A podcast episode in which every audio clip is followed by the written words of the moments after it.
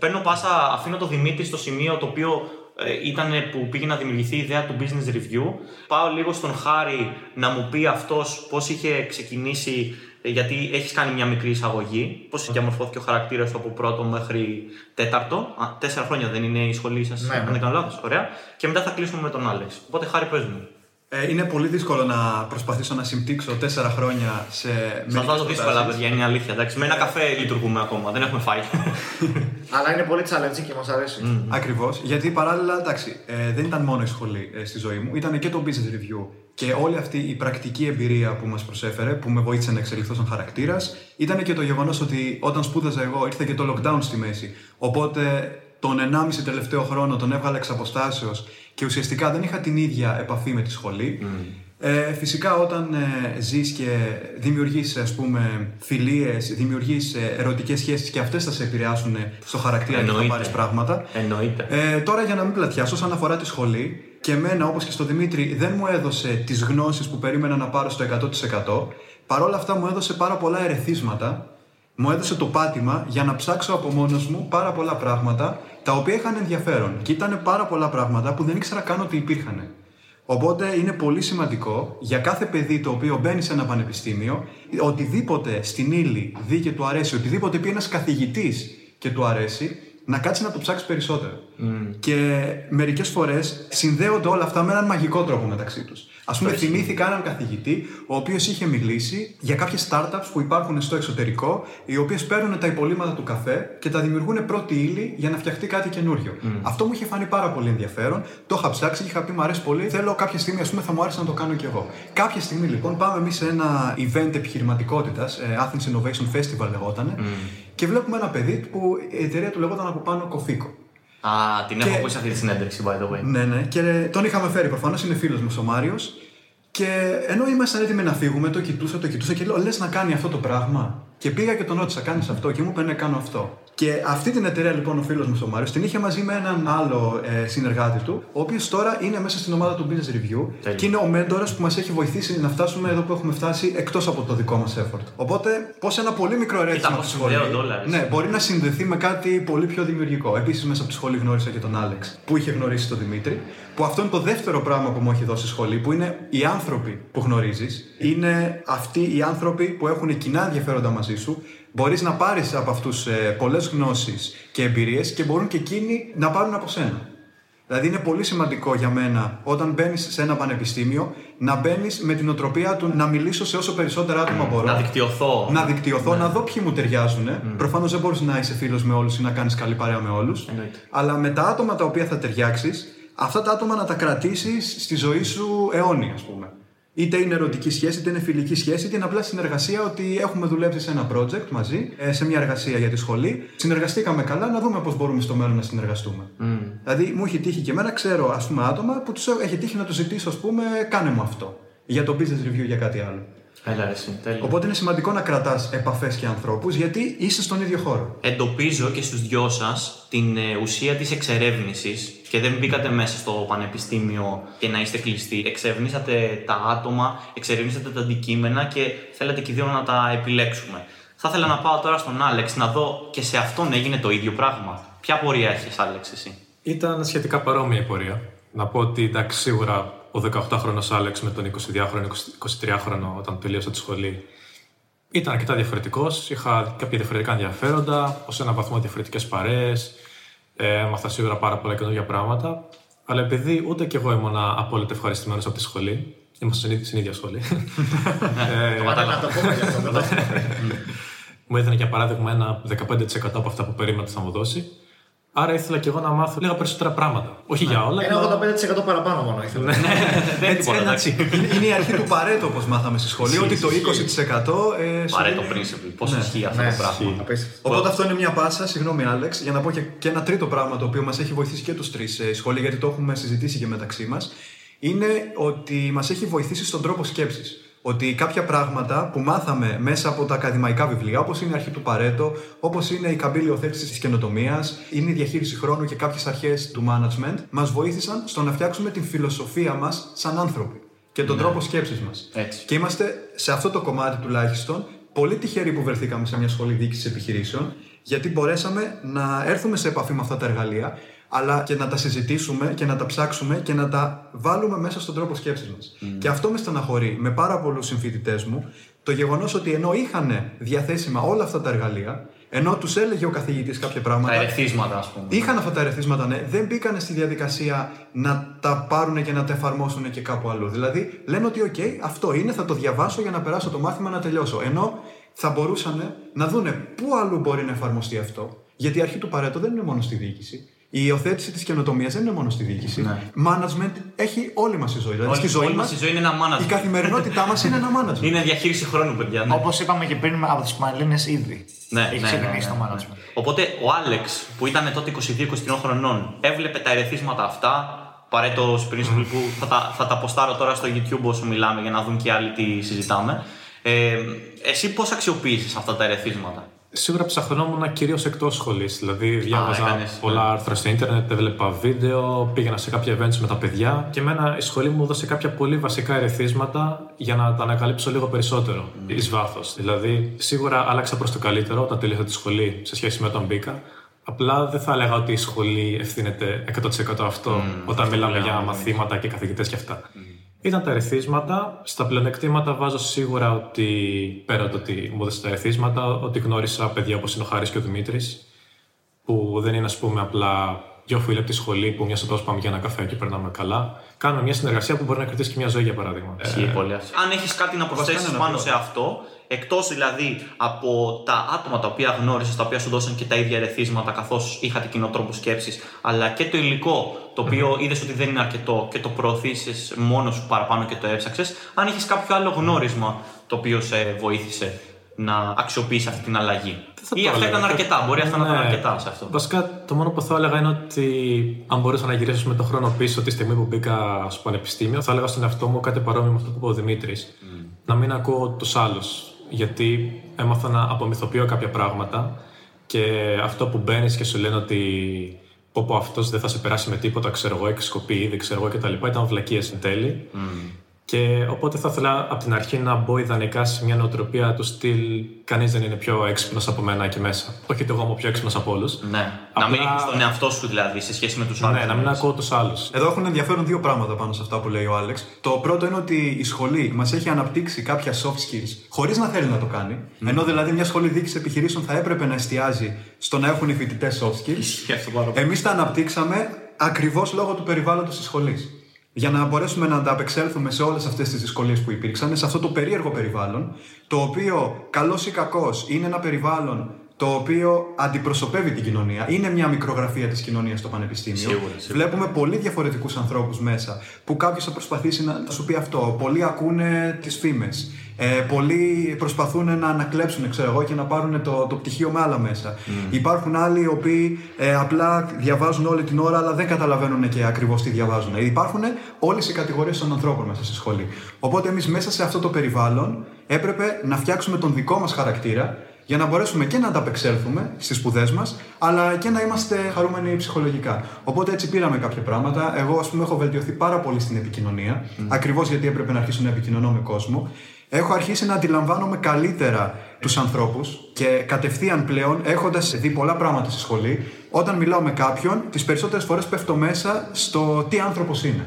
Και σε αυτό σίγουρα με βοήθησε η επαφή μου με άλλους ανθρώπους στο πανεπιστήμιο. Ου, εννοείται. Και κάτι πολύ σημαντικό στην ψυχολογία είναι το ότι κατάλαβα την έννοια του κινήτρου, το οποίο χωρίζεται στο εσωτερικό και στο εξωτερικό κίνητρο. Γιατί μέσα στη σχολή, με κάποια πράγματα που δεν μας άρεσαν, σταμάτησε να υπάρχει το εξωτερικό κίνητρο, είχε αρχίσει να μειώνεται πάρα πολύ. Ουσιαστικά το μοναδικό εξωτερικό κίνητρο που σου έδινε η σχολή ήταν το να πάρεις το χαρτί, το πτυχίο, και είχα βρεθεί σε μια φάση που πραγματικά, ενώ από την αρχή μπήκαμε πολύ όρεξη και το πρώτο έτος δεν έχανα διάλεξη και ε, περνούσα όλα τα μαθήματα τρένο, που εντάξει αυτό το διατήρησα με ξέρεις ένα μάθημα. Και διάβαζα πολύ, κάποια στιγμή όταν μπήκα στο δεύτερο έτος άρχισα να, να κουράζομαι όχι επειδή είχα δώσει πολύ effort, κουραζόμουν με το περιβάλλον. Γιατί το κάνω αυτό ήταν η ερώτηση. Ακριβώς. μας. Και εκεί πέρα κάπου είχα σταματήσει να πηγαίνω στα μαθήματα. Δηλαδή ήμουνα σε μια σκέψη τώρα, μ' αρέσει όντως. Ε, μήπως να τα παρατήσω. Το είχα σκεφτεί και αυτό.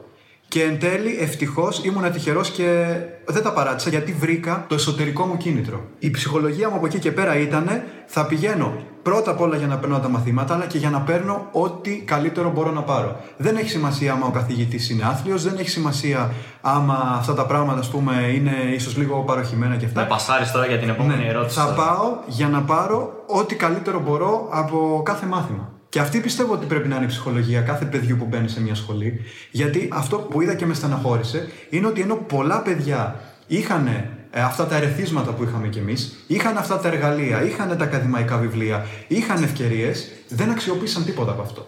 Και αυτό πραγματικά με στεναχωρεί. Α πούμε, μου έκανε εντύπωση γιατί έτυχε προχθές μου στείλει ένας φίλος μου που είδε τι κάνουμε στο Business Review τυχαία και μου λέει μπράβο σου γιατί είσαι από τα λίγα άτομα που αυτό το οποίο σπούδασαν το κάνουν κατευθείαν επαγγελματικά. Ήταν πολύ σπάνιο για αυτό το παιδί. Ισχύει αυτό και θέλω να βρούμε την ευκαιρία να απομυθοποιήσουμε λίγο το τμήμα και τη σχολή. Γιατί εγώ είχα ακούσει ότι πας στο τμήμα και μετά βγαίνει CEO. Τι δεν ισχύει αυτό το πράγμα.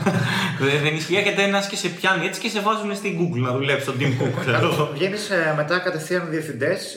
τη Ναι. στιγμή που παίρνουμε το πτυχίο, γενικά είχαμε μετά αιτήσεις στα email μας για θέσεις Από οργανισμούς, ναι, ναι, φαντάζομαι. Τα Εντάξει, τις κλασικά. περισσότερες τις απορρίπτεις γιατί. Έπινα νερό, ο Κακούργο το είπε όταν έπινα νερό. Το είδα, το Τις είδα. περισσότερες θέσεις τις απορρίπτεις γιατί πρέπει να διαλέξεις τις καλύτερες, κυρίως από το εξωτερικό που μα ζητάνε δηλαδή. Ε, βέβαια, τώρα να έχεις τώρα μισθό μόνο 3 χιλιάρικα στην Ελλάδα δεν λέει. Silicon Valley, εντάξει. Ε, ναι, εντάξει. Στη Silicon Valley κυρίως ναι, μας έχει χτυπήσει πολλές φορές την πόρτα, αλλά εμείς τους απορρίψαμε όλους γιατί θέλαμε να κάνουμε το δικό μας part. Ε, ναι, αλλά ναι. αυτή είναι η πραγματικότητα. Ποιος είναι ο Ζούκερ τώρα, εντάξει. ο Ζούκερμπεργκ τώρα, εντάξει. σιγά. Ε, οπότε, ε, να απομυθοποιήσουμε λίγο το τμήμα και μας έλεγε ο Δημήτρης. Γιατί δεν είσαι ακόμα διευθυντής, Δημήτρη. Λοιπόν, τώρα πέρα από την πλάκα, εντάξει, καλά τα διευθυντηλίκια και οι προτάσεις από τη Silicon Valley κατευθείαν μετά που βγεις. Αλλά για να το φέρουμε λίγο πιο ρεαλιστικά, ε, έχουμε κάνει και ένα podcast πάνω σε αυτό. Ακριβώς επειδή υπήρχε αυτή η ανάγκη, υπάρχει μια τεράστια παρανόηση στους ανθρώπους που τελειώνουν διοίκηση επιχειρήσεων και αυτή η παρανόηση υπάρχει από τη στιγμή που μπαίνουν και πριν μπουν.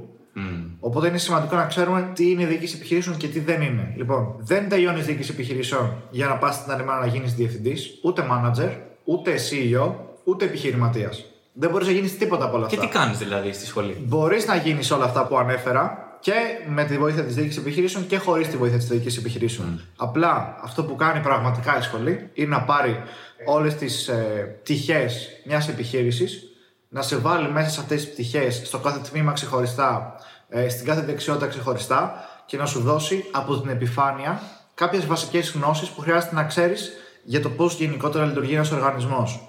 Οπότε, εσύ γνωρίζοντας αυτό, μετά έχεις δει, ας πούμε, 30 skills, έχεις δει 10 διαφορετικούς κλάδους, έχεις δει κάποια πράγματα πιο συγκεκριμένα το πώς δουλεύουν, μπορεί να πεις ότι αυτό θέλω να μάθω, ας πούμε. Από όλα αυτά Από θέλω όλα αυτό. αυτά ας θέλω πούμε. να κάνω focus εκεί, Κατάλαβα. γιατί είναι τόσο μεγάλη πληροφορία και τόσο γενική και την παίρνεις, δεν μπορείς να γίνεις ειδικός σου σε όλα. Το καλό με τη διοίκηση είναι ότι σου δίνει αυτό το ερέθισμα να πεις ότι αυτόν τον κλάδο δεν τον ήξερα, δεν έχω ξανακούσει ποτέ. Κάτσε να μάθω περισσότερα πράγματα συγκεκριμένα για αυτό το πράγμα. Και μετά αντίστοιχα μπορείς να βγεις τα πάντα από εκεί. Μπορείς να γίνεις και διευθυντής εννοείται, αλλά ταυτόχρονα μπορείς να γίνεις και ένα καλό τέλεχο. Γενικότερα, αν πρέπει με κάποιο τρόπο να το τσουβαλιάσουμε, πιο πολύ ετοιμάζεσαι για να γίνεις ένα καλό τέλεχο. Ναι. Το οποίο τέλεχο εννοείται ότι ξεκινάει από junior θέσεις Εννοείται. ε, για να πάρει την εμπειρία του. Εννοείται ότι ό,τι δουλειά και να κάνεις μετά θα ξέρεις το 2% και το υπόλοιπο 98% θα σου το μάθουν και ή θα το μάθεις μόνος σου. Αυτό μας τα έχουν πει κιόλας εταιρείες από το HR τους που προσλαμβάνουν άτομα έτοιμα από πτυχία. Ναι. Μας έχουν πει ότι εννοείται ότι ξέρουμε ότι αυτός που θα μπει μέσα από το πτυχίο 9 Θέλει στα 10 εκπαίδευση. θα τα Ναι, μάθουμε εμείς. Θέλει εκπαίδευση, ναι. Δηλαδή, δεν χρειάζεται να αγχώνεται κάποιο παιδί που τελειώνει ότι σε ποια θέση θα μπω γιατί δεν ξέρω πώς να ανταποκριθώ. Κανείς δεν ξέρει, φίλε. Και είναι καλύτερο να, για μένα τουλάχιστον, να παίρνεις όντως μια γεύση απ' όλα και μετά να ξέρεις εσύ που θα πας να κάνεις focus. Το θεωρώ πιο χρήσιμο σαν αντίληψη για να έχεις μια καλύτερη αντίληψη για την αγορά παρά να πεις ότι θα κάνω μόνο HR τέσσερα χρόνια. Θα μάθω για, την, για το προσωπικό, για την πρόσληψη, για το ένα για το άλλο και να μην ξέρεις ότι το HR πρέπει να έχει άμεση σχέση με το marketing για 100 διαφορετικούς λόγους. Ναι, ναι, ναι. Οπότε αυτό είναι όντως, ε, θεωρώ ότι έκανα μια πε- πεντάλεπτη περιγραφή ας πούμε της διοίκησης όσο πιο σύντομα και καλά μπορούσα, αλλά εννοείται ότι θα πούνε και τα παιδιά τη γνώμη. τους. Ναι, θέλω τα παιδιά να μου πούν και όποιος θέλει να πάρει το λόγο, buzzer beater, ετοιμαστείτε. ε, ουσιαστικά να μου πείτε λίγο για τους καθηγητές, για τα μαθηματα και αν είχατε για παράδειγμα αγαπημένο μάθημα ή μάθημα που δεν σας άρεσε καθόλου λόγω του καθηγητή και αυτό πώς το διαχειριστήκατε. Τρία-δύο να πάμε. Να πω εγώ. Πες. Okay. Όπως είπε και ο Δημήτρης, τα μαθήματα είναι λίγο απ' όλα. Έχει λίγο marketing, λίγο λογιστική, HR, logistics, ώστε να δεις τι σου αρέσει και μετά να επιλέξεις. Γι' αυτό και η διοίκηση είναι μια σχολή που μπαίνουν κάποιοι που δεν ξέρουν τι θέλουν να κάνουν, όπως και εγώ. Από εκεί και πέρα τα μαθήματα. Κοίτα, η αλήθεια είναι ότι ήταν αρκετά επιφανειακά. Δηλαδή, αν εγώ ήθελα να ασχοληθώ περισσότερο με το marketing, με τα δύο μαθήματα marketing που είχαμε σε τέσσερα χρόνια, δεν δεν μπορώ ήταν να αρκετό καταλάβω τι, τι παίζει. Ήταν πολύ επιφανειακά τα πράγματα. Και φυσικά και σε άλλα πράγματα όπως είναι η λογιστική. Κοίτα, προσωπικά στην αρχή μου άρεσε η λογιστική. Δεν ξέρω γιατί.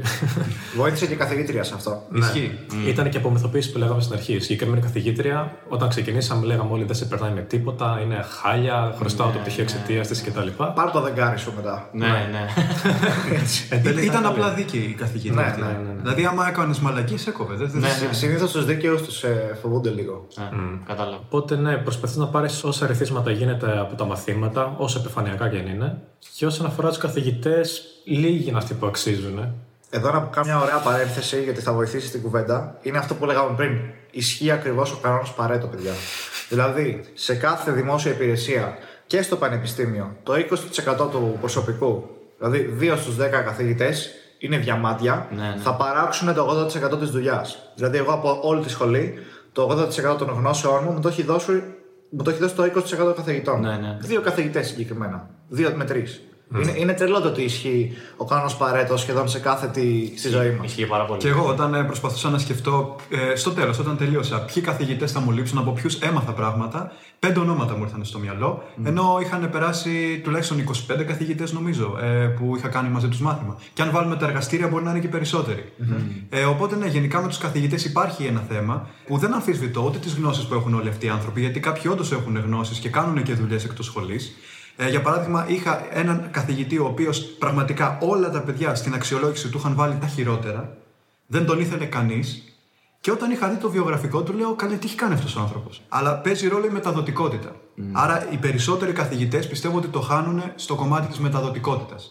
Οπότε, γι' αυτό πρέπει από εκεί και πέρα μετά να αρχίσεις να ψάχνεσαι μόνος σου. Γιατί αν δεν μπορεί ο άλλος να σου μεταδώσει τη γνώση, θα αναγκαστείς να την πάρεις μόνος σου ή κάτι άλλο το οποίο βοηθάει και μπορεί να το δώσει σαν συμβουλή είναι να, να το συζητήσεις με ένα συμφοιτητή σου, να το ψάξετε μαζί. Είναι πάρα πολύ βοηθητικό το να συζητάς κάποια πράγματα για τη σχολή με τις παρέες σου, το να κάνεις παρέες που να διαβάζετε μαζί και να κάνετε πράγματα μαζί, γιατί εν τέλει πιο πολλά πράγματα μπορεί να μάθεις από αυτούς, γιατί κάτι που εσύ δεν το έχεις καταλάβει θα το έχει καταλάβει κάποιος άλλος και θα σε βοηθήσει. Ισχύει πολύ, ναι. Και υπήρχε πάρα πολύ μεγάλη αλληλοποσ- αλληλοϊποστήριξη μεταξύ μας στη σχολή, που είναι πολύ καλό, και παρά από τους ίδιους τους καθηγητές. Νομίζω ότι αυτό είναι και η ουσία της γνώσης. Δηλαδή, αυτός που μπορεί να σου μεταδώσει τη γνώση είναι και αυτός που μπορεί να, να έρθει στη θέση σου, να καταλάβει το τι απορίες έχεις, το τι είναι αυτό το οποίο πρέπει να καλύψεις και όχι κάποιος ο οποίος ήδη τα ξέρει και προσπαθεί με κάποιο τρόπο απλά να τα πει, ξέρω εγώ, επειδή έχουν περάσει πολλά χρόνια. Γιατί κυρίως οι πιο μεγάλοι σε ηλικία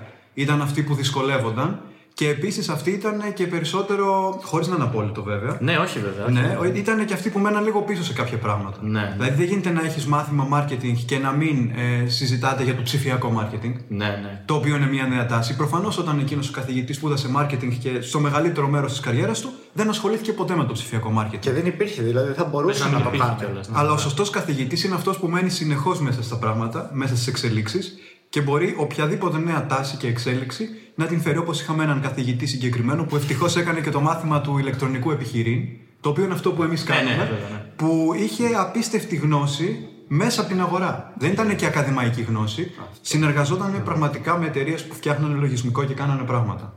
Οπότε αυτό είναι το κομμάτι των καθηγητών. Να πω σε αυτό το σημείο ότι ε, είναι πολύ σημαντικό αυτό που λες για να μην μας αποθαρρύνει κάποιους το ότι θέλουμε να μάθουμε ένα μάθημα και να μας ξενερώνει ο καθηγητής γιατί αυτό που είπες εσύ συνάδει πάρα πολύ με την τάση που επικρατεί στους εκπαιδευτικούς τώρα στην Ελλάδα που οι περισσότεροι από αυτούς και όχι σε απόλυτο βαθμό υπάρχουν τα διαμάντια μέσα εννοείται αλλά οι περισσότεροι από αυτούς δεν έχουν κάνει keep up με την τεχνολογία δεν έχουν βρει τους εναλλακτικούς τρόπους εκπαίδευσης και είναι δύσκολο αυτό να το μεταφέρεις σε μια νέα γενιά που έχει άλλα βιώματα. Δηλαδή πρέπει να υπάρχει λίγο και η συσχέτιση με το ατόμο. Ο τρόπος δηλαδή είναι καθαρά παιδαγωγικός. Είσαι καλός εκπαιδευτικός, αλλά πρέπει να είσαι καλός και να το κάνεις και με δα- παιδαγωγικό τρόπο για να μπορέσεις να το μεταφέρεις. Απλώς να μην μας αποθαρρύνει ότι οι καθηγητές είναι με αυτόν τον τρόπο.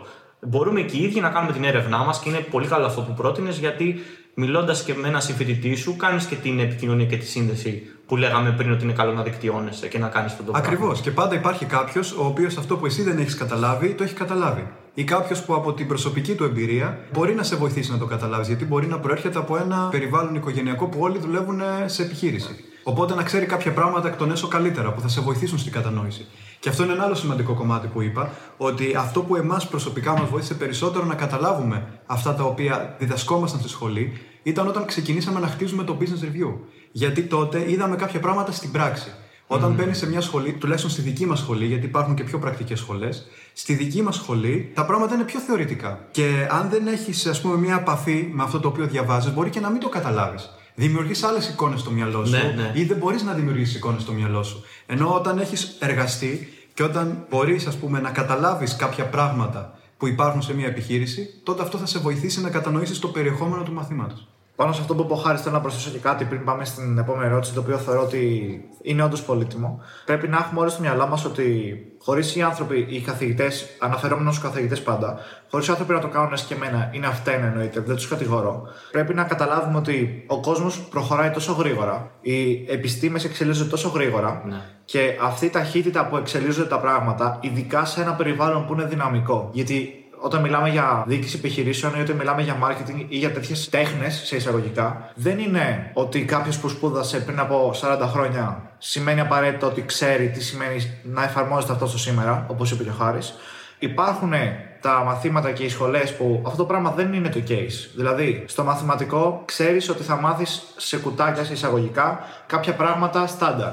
Είτε θα μπεις τώρα, είτε θα μπεις σε 10 χρόνια, θα μάθεις περίπου την ίδια θεωρία. Ναι, ναι. Υπάρχουν λοιπόν τέτοιες σχολές ε, που ξέρεις ότι ο καθηγητής μπορεί να στο διδάξει αυτό. Και ας μην έχει κάνει update λίγο τις γνώσεις του.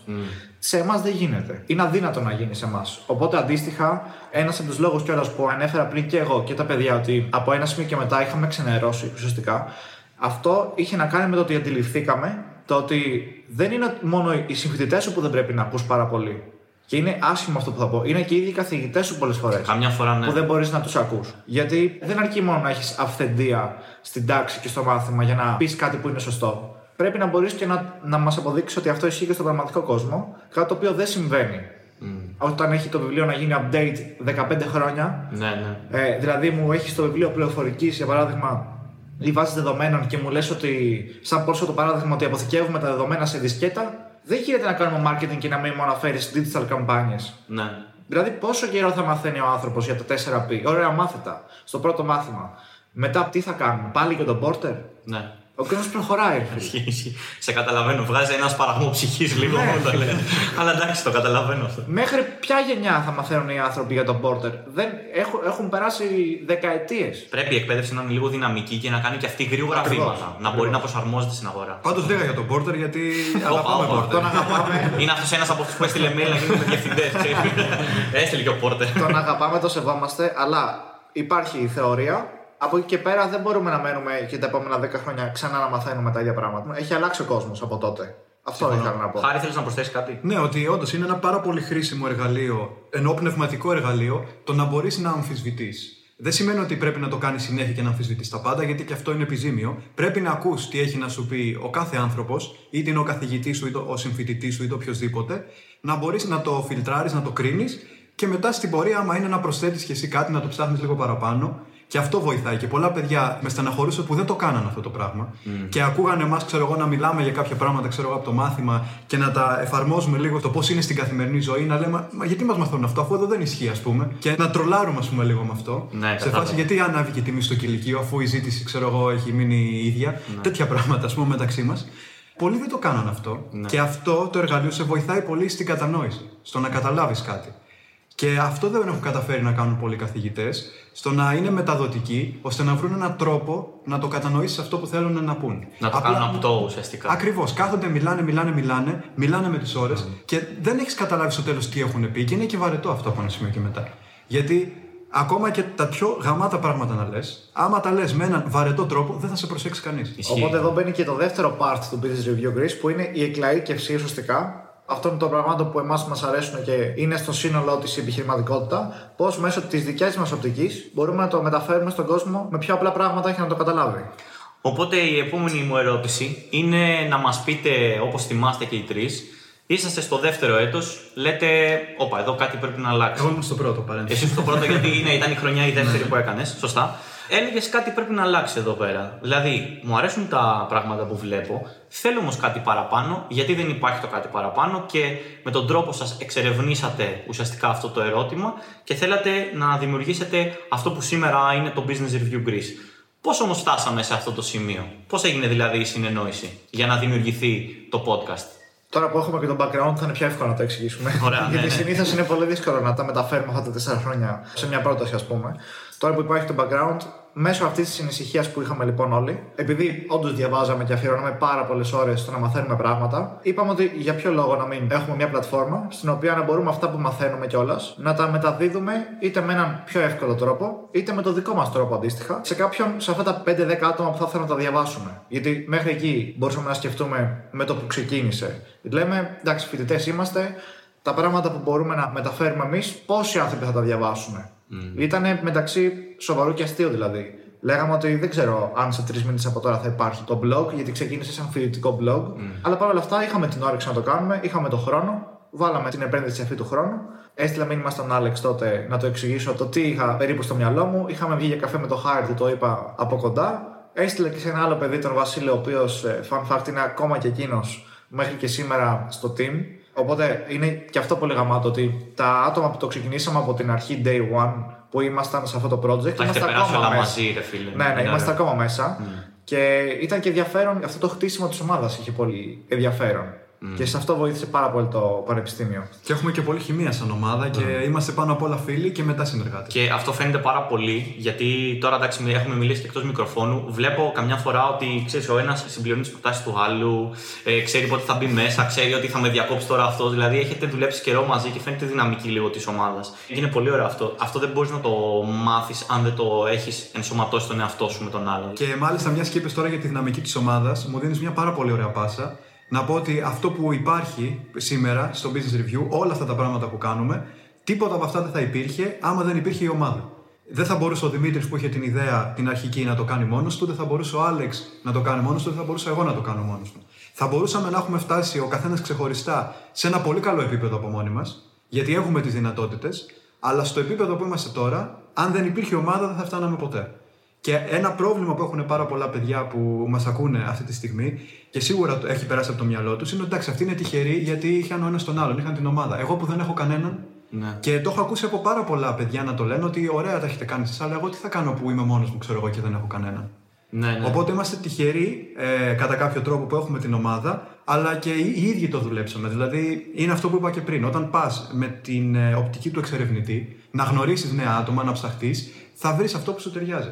Συμφωνώ πάρα πολύ.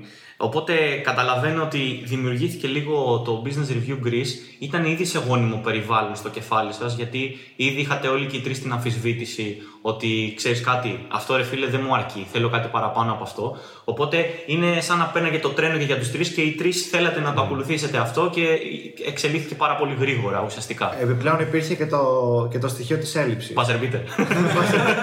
προλάβε, προλάβε. θα πάρεις πάσα μετά. ε, υπήρχε το στοιχείο της έλλειψης, το οποίο ε, είναι σημαντικό για να γεννηθούν πάρα πολλές ιδέες. Δηλαδή, τι μου λείπει εμένα από την προσωπική μου ζωή τη στιγμή που το χρειάζομαι, αυτό μετά πάω και το μετατρέπω στο να γίνει για να το χρειαστεί μετά κάποιος άλλος Ναι. που θα το βρει μπροστά του. Και το συγκεκριμένο ήταν ουσιαστικά κάποιες πηγές που θα μπορούσα εγώ να διαβάσω με απλό τρόπο κάποιες περίπλοκες οικονομικές έννοιες ή κάποια πιο πολύπλοκα concept τα οποία ούτε καν στο πανεπιστήμιο δεν θα μπορούσαν να αναφερθούν, είτε επειδή ήταν εκτός ύλης, είτε επειδή ήταν πιο καινούργια και δεν θα τα πιάναμε έτσι κι αλλιώς.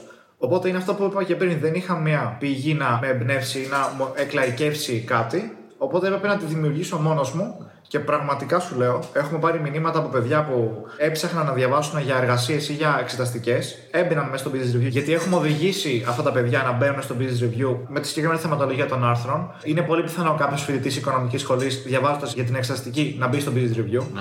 Παρατηρούμε και άνοδο στο site κάθε φορά που έχουμε εξεταστική, οι προβολέ πάνε προς τα πάνω. Ακριβώς, Τέλειο ακριβώ. αυτό ξανά. Οπότε είχαμε πάρει μηνύματα τύπου παιδιά να ξέρετε με σώσατε στην εξεταστική.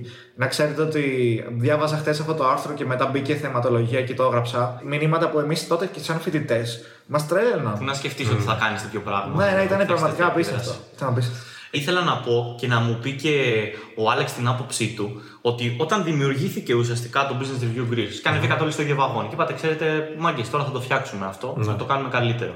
Και να αποτυπώσετε και τη δική σας οπτική στην επιχειρηματικότητα. Πώς ξεκινήσατε να μεταφέρεστε και να αλλάζετε από έναν φοιτητή στο πανεπιστήμιο σε κάποιον που έπρεπε να αναλάβει προσωπική ευθύνη, να υιοθετήσει κάποια γνωρίσματα ενός ελεύθερου επαγγελματία για να μπορέσει να το οδηγήσει αυτό. Πώς σε άλλαξε εσένα αυτό ουσιαστικά; Ε, σίγουρα όταν έλαβα το μήνυμα από τον Δημήτρη δεν περίμενα, δεν είχα καμία ιδέα για το πού μπορεί να πάει. Είχα απλά στο μυαλό μου ένα blog που θα γράφουμε άρθρα σχετικά με την οικονομία, επιχειρηματικότητα κτλ. Το πρώτο καιρό ήταν ένα φοιτητικό blog, μετά το πήγαμε λίγο σε ένα πιο επαγγελματικό site, μετά κάναμε και το podcast, ανεβάσαμε το κοινό μας στα υπόλοιπα κανάλια, Instagram κτλ. Και με έχει βελτιώσει σίγουρα, μου έχει καλύψει κάποια κενά που είχα από τη σχολή. Γιατί π.χ. έμπαινα σε διάφορα site, διάβαζα για startups και έβλεπα τον όρο IPO. Ναι, και έλεγα, ναι. τι είναι το IPO, ρε φίλε, γιατί δεν μου το έχει μάθει στη σχολή. Ναι, ναι. Και έκανα την έρευνά μου και λέω θα γράψω εγώ ένα άρθρο γι' αυτό. Οπότε 9 στα 10 πράγματα που ξέρω τώρα είναι λόγω του business review, δικιάς μου έρευνας και των παιδιών που μαθαίναμε από μόνοι μας. Από εκεί και πέρα, ναι, όπως είπα, το είχαμε αρκετό καιρό σαν blog. Μετά κάναμε το podcast, φτιάξαμε μια δυνατή κοινότητα στα social media. Και μετά άρχισε να μπαίνει και λίγο το οικονομικό κομμάτι. Λόγω του ότι τρέχαμε το δικό μας brand στα social media, είδαμε ότι μπορούμε να το κάνουμε και για άλλα άτομα, για επιχειρήσεις. Οπότε όταν μας προσέγγισε το πρώτο άτομο, εκεί πέρα άρχισαν τα πράγματα, είδαμε ότι μπορούμε να το κάνουμε και σιγά σιγά το εξελίξαμε αυτό. Για περιέγραψε μου λίγο, Χάρη, πώς ήταν ε, όταν σας προσέγγισε πρώτη φορά ο πρώτος ουσιαστικά πελάτης για να αξιοποιήσει τις υπηρεσίες σας; Ρώτησε το κατάλληλο άτομο γιατί εγώ είχα μιλήσει μαζί του. Το ήξερα. Και το μάλιστα ήξερα. θυμάμαι χαρακτηριστικά ότι ήμουνα στη σειρά και περίμενα να πάρω ακαδημαϊκά βιβλία, γινόταν χαμός στην ουρά. Και εκείνη τη στιγμή σκάει ένα μήνυμα στο Instagram, το ανοίγω και βλέπω ότι ήταν κάποιος και ρωτούσε αν κάνουμε αυτό το πράγμα. Και με θυμάμαι τότε, ε, χάθηκα λίγο από το περιβάλλον που ήμουν, από τη σειρά κτλ. Και, και ήμουν εκεί αφοσιωμένος και το απαντούσα και ουσιαστικά ήταν η πρώτη πώληση που έκανα χωρίς να έχω εμπειρία πωλήσεων. Εν τέλει πήγαμε στα γραφεία αυτού του ανθρώπου. Τότε ήμουνα πραγματικά πάρα πολύ αγχωμένος. Δηλαδή έτρεμα τα χέρια μου κτλ. Και, και βγήκαμε από τα γραφεία και είχαμε συμφωνήσει μαζί του. Μπορεί να σταθήκαμε και λίγο τυχεροί, δεν ξέρω. Πάντως, εκ των υστέρων που ξαναδιάβασα τα μηνύματα που του είχα στείλει, ε, είδα ότι όντως είχα κάνει κάποια πράγματα σωστά χωρίς να το ξέρω. Έλα, εσύ. Και γενικά έτσι δουλεύαμε. Δηλαδή, κάναμε κάποια πράγματα ίσως και από ένστικτο και τα δοκιμάζαμε. Ό,τι πετύχαινε, μετά το προσπαθούμε να το μελετήσουμε λίγο καλύτερα, να δούμε γιατί αυτό πέτυχε και να το βελτιστοποιήσουμε. Και αντίστοιχα πράγματα τα οποία δεν πετύχαιναν, να, να λέμε γιατί δεν πέτυχε αυτό το πράγμα και να το κάνουμε καλύτερα. Γιατί βεβαίως μετά από το συγκεκριμένο ε, πελάτη είχαμε στείλει μηνύματα σε πάρα πολλούς και προφανώς δεν κλείσανε όλοι. Ε, οπότε κάπως έτσι άρχισε να εξελίσσεται. Ε, είχα πάρα πολύ άγχος γενικά με όλη αυτή τη διαδικασία. Αλλά εν τέλει, όσο περισσότερα μηνύματα έστελνα και όσο περισσότερες συνομιλίες είχα με πελάτες και όσο περισσότερες φορές πήγαινα σε μια επιχείρηση από κοντά να μιλήσω για να κλείσω τον πελάτη, ε, τόσο περισσότερο ηρεμούσα και τόσο περισσότερη αυτοπεποίθηση αποκτούσα. Και καταλάβαινα ότι ναι, μπορώ να το κάνω και αυτό. Ενώ ήταν κάτι που μέχρι τότε δεν είχε περάσει ποτέ από το μυαλό μου.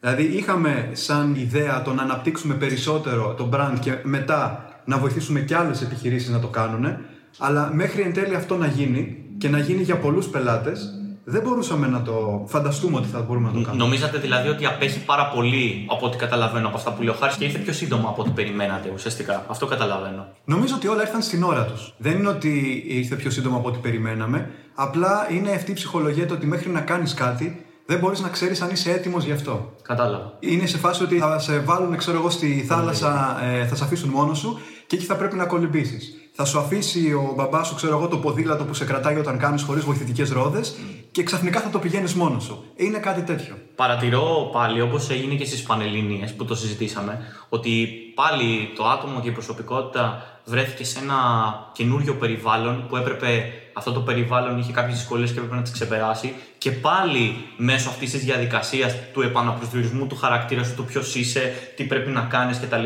δημιούργησες νέες ικανότητες, νέες δεξιότητες, ουσιαστικά για να σε φέρουν στο κομμάτι που είσαι σήμερα. Για να μπορέσουμε να πούμε δηλαδή ότι το Business Review Greece σήμερα είναι ένα digital media agency που κάνει και αυτή τη δουλειά και πλέον έχει εξελιχθεί.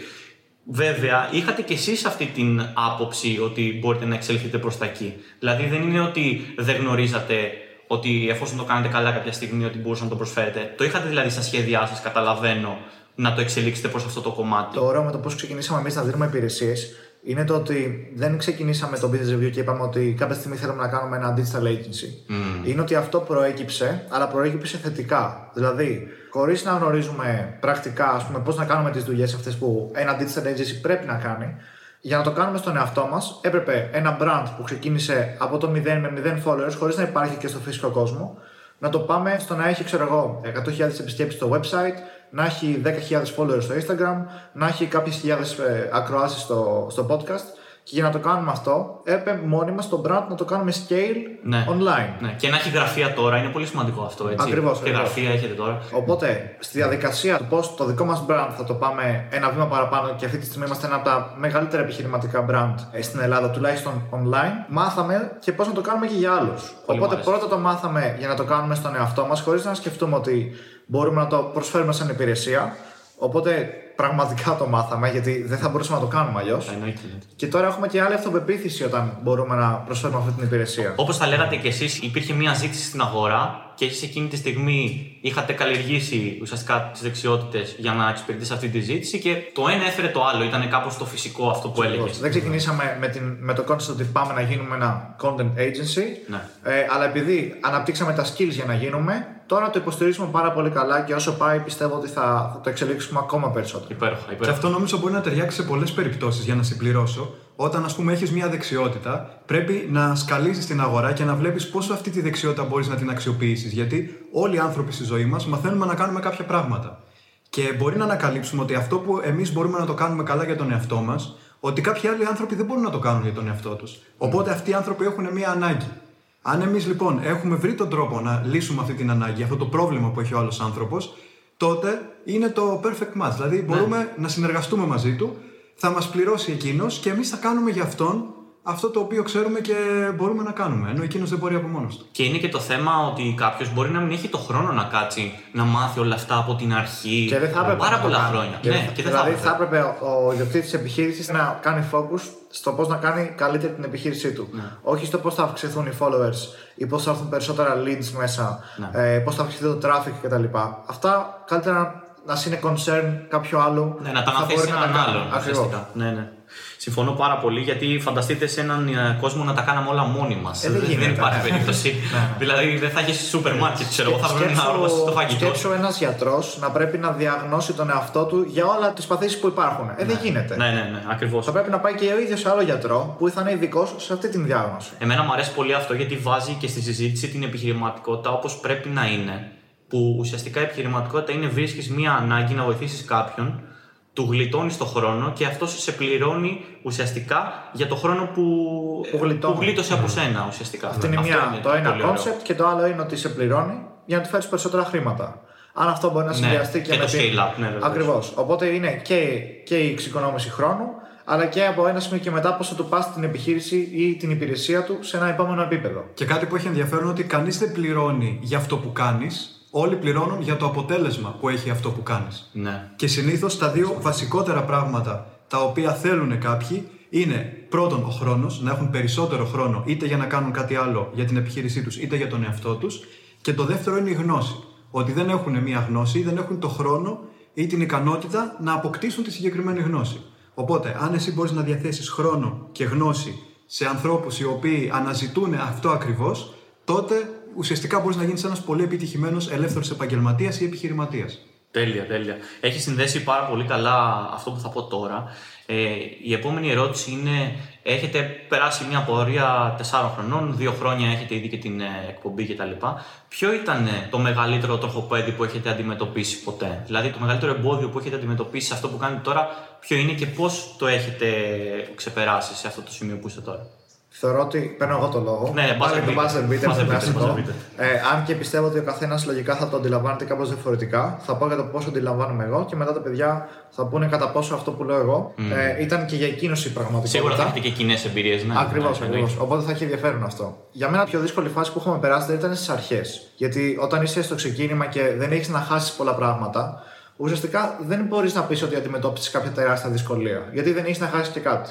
Η δυσκολία έρχεται όταν έχεις να χάσεις πράγματα. Όταν δηλαδή πραγματικά είναι αυτό που λέμε και η μπάλα, τότε πρέπει να σουτάρεις. Ναι. Εκεί πέρα θα μετρήσει καλύτερα το καλάθι. Οπότε είχαμε φτάσει σε ένα σημείο πέρυσι το καλοκαίρι να θέλαμε να το πάμε αυτό ένα επίπεδο παραπάνω, να θέλαμε από part-time job να το κάνουμε full-time δουλειά ε, και θέλαμε να βρούμε και τα resources για να το κάνουμε αυτό από, από μόνοι, μέσω του bootstrapping ουσιαστικά. Ναι. Οπότε κάναμε δουλειές για πελάτες, χωρίς ακόμα να έχουμε το γραφείο. Δηλαδή, ο καθένας δούλευε remote από το σπίτι του. Μαζεύαμε λεφτά, δεν είχαμε βάλει ούτε ένα ευρώ στην τσέπη μας. Μαζεύαμε λεφτά για να κάνουμε το γραφείο και το στούντιο αργότερα. Και όλη αυτή η διαδικασία, επειδή κράτησε περίπου ένα χρόνο, που ξέραμε ότι θα το κάνουμε αυτό, κάνουμε και διπλή δουλειά. Δηλαδή, δουλεύουμε την day job ε, κανονικά το βράδυ, απόγευμα κτλ. Πολλές φορές και μέχρι τα ξημερώματα έπρεπε να βγάλουμε δουλειά για τους πελάτες γιατί δεν υπήρχε άλλος χρόνος. Και για το ίδιο το business review. Και για το ίδιο το business review ακριβώς. Δηλαδή δεν ήταν μόνο η δουλειά και οι πελάτες, ήταν και το ίδιο το brand. Το δεκάωρα μέσα στο νερό τα βλέπω. Το, το, οποίο, το οποίο αυτό το ίδιο το brand είχαμε φτάσει πέρσι το καλοκαίρι κάπως να το έχουμε παραμελήσει γιατί έπρεπε να δώσουμε focus στους πελάτες που μας έφεραν τα έσοδα. Ναι. Οπότε σε εκείνο το σημείο υπήρχε ένας μικρός κίνδυνος να πάθουμε ένα burnout. Να πούμε ότι κάτσε, δεν γίνεται να τα κάνουμε όλα μαζί. Αλλά ευτυχώς θεωρώ, τουλάχιστον από τη δική μου οπτική, όπως σου είπα, περάσαμε αυτή τη φάση, μαζέψαμε αυτά που θέλαμε, κάναμε το γραφείο, το πήγαμε full time και τώρα είναι πολύ καλύτερα τα πράγματα σε σχέση με τότε. Έχουμε ένα ξεκάθαρο στόχο, ξέρουμε που πάμε και υπάρχει μόνο ανάπτυξη από εδώ και πέρα. Τέλεια. Ε, θέλω να ρωτήσω κάτι γιατί είχα παρατηρήσει στο Instagram κάποια στιγμή που είχατε ανεβάσει ένα post και είχατε, αν είναι αυτό το σημείο που λες, είχατε ανεβάσει ένα post και λέτε, ξέρετε παιδιά, θεωρούμε ότι το Instagram μας ε, αυτή τη στιγμή δεν προσφέρει κάτι πάρα πολύ καλό. Θέλουμε να το πάμε στο επόμενο επίπεδο, οπότε θα σκεφτούμε να κάνουμε ένα rebrand στο Instagram. Ήτανε τότε μήπως Το αυτή τη βαρεθήκαμε το στιγμή- Instagram, το post λες. Ναι, ναι, ναι. ναι. Respect που το θυμάσαι. Ναι, ναι, το θυμάσαι θυμάμαι. ακριβώς το post που θυμάμαι. ήταν. Τότε ήταν από τη στιγμή που λέγαμε έχουμε αφήσει πολύ ανενεργό το προφίλ, αλλά πρέπει να τους πούμε την αλήθεια. Ναι, Και αυτό, δεν- αυτό, θυμί... και αυτό μου επειδή έβγαλε ήταν- το post εμένα. Ακριβώς, έτσι. μπράβο. Χαίρομαι πάρα πολύ που το έβαλε. Ναι. Γιατί αυτός ήταν ο σκοπός του.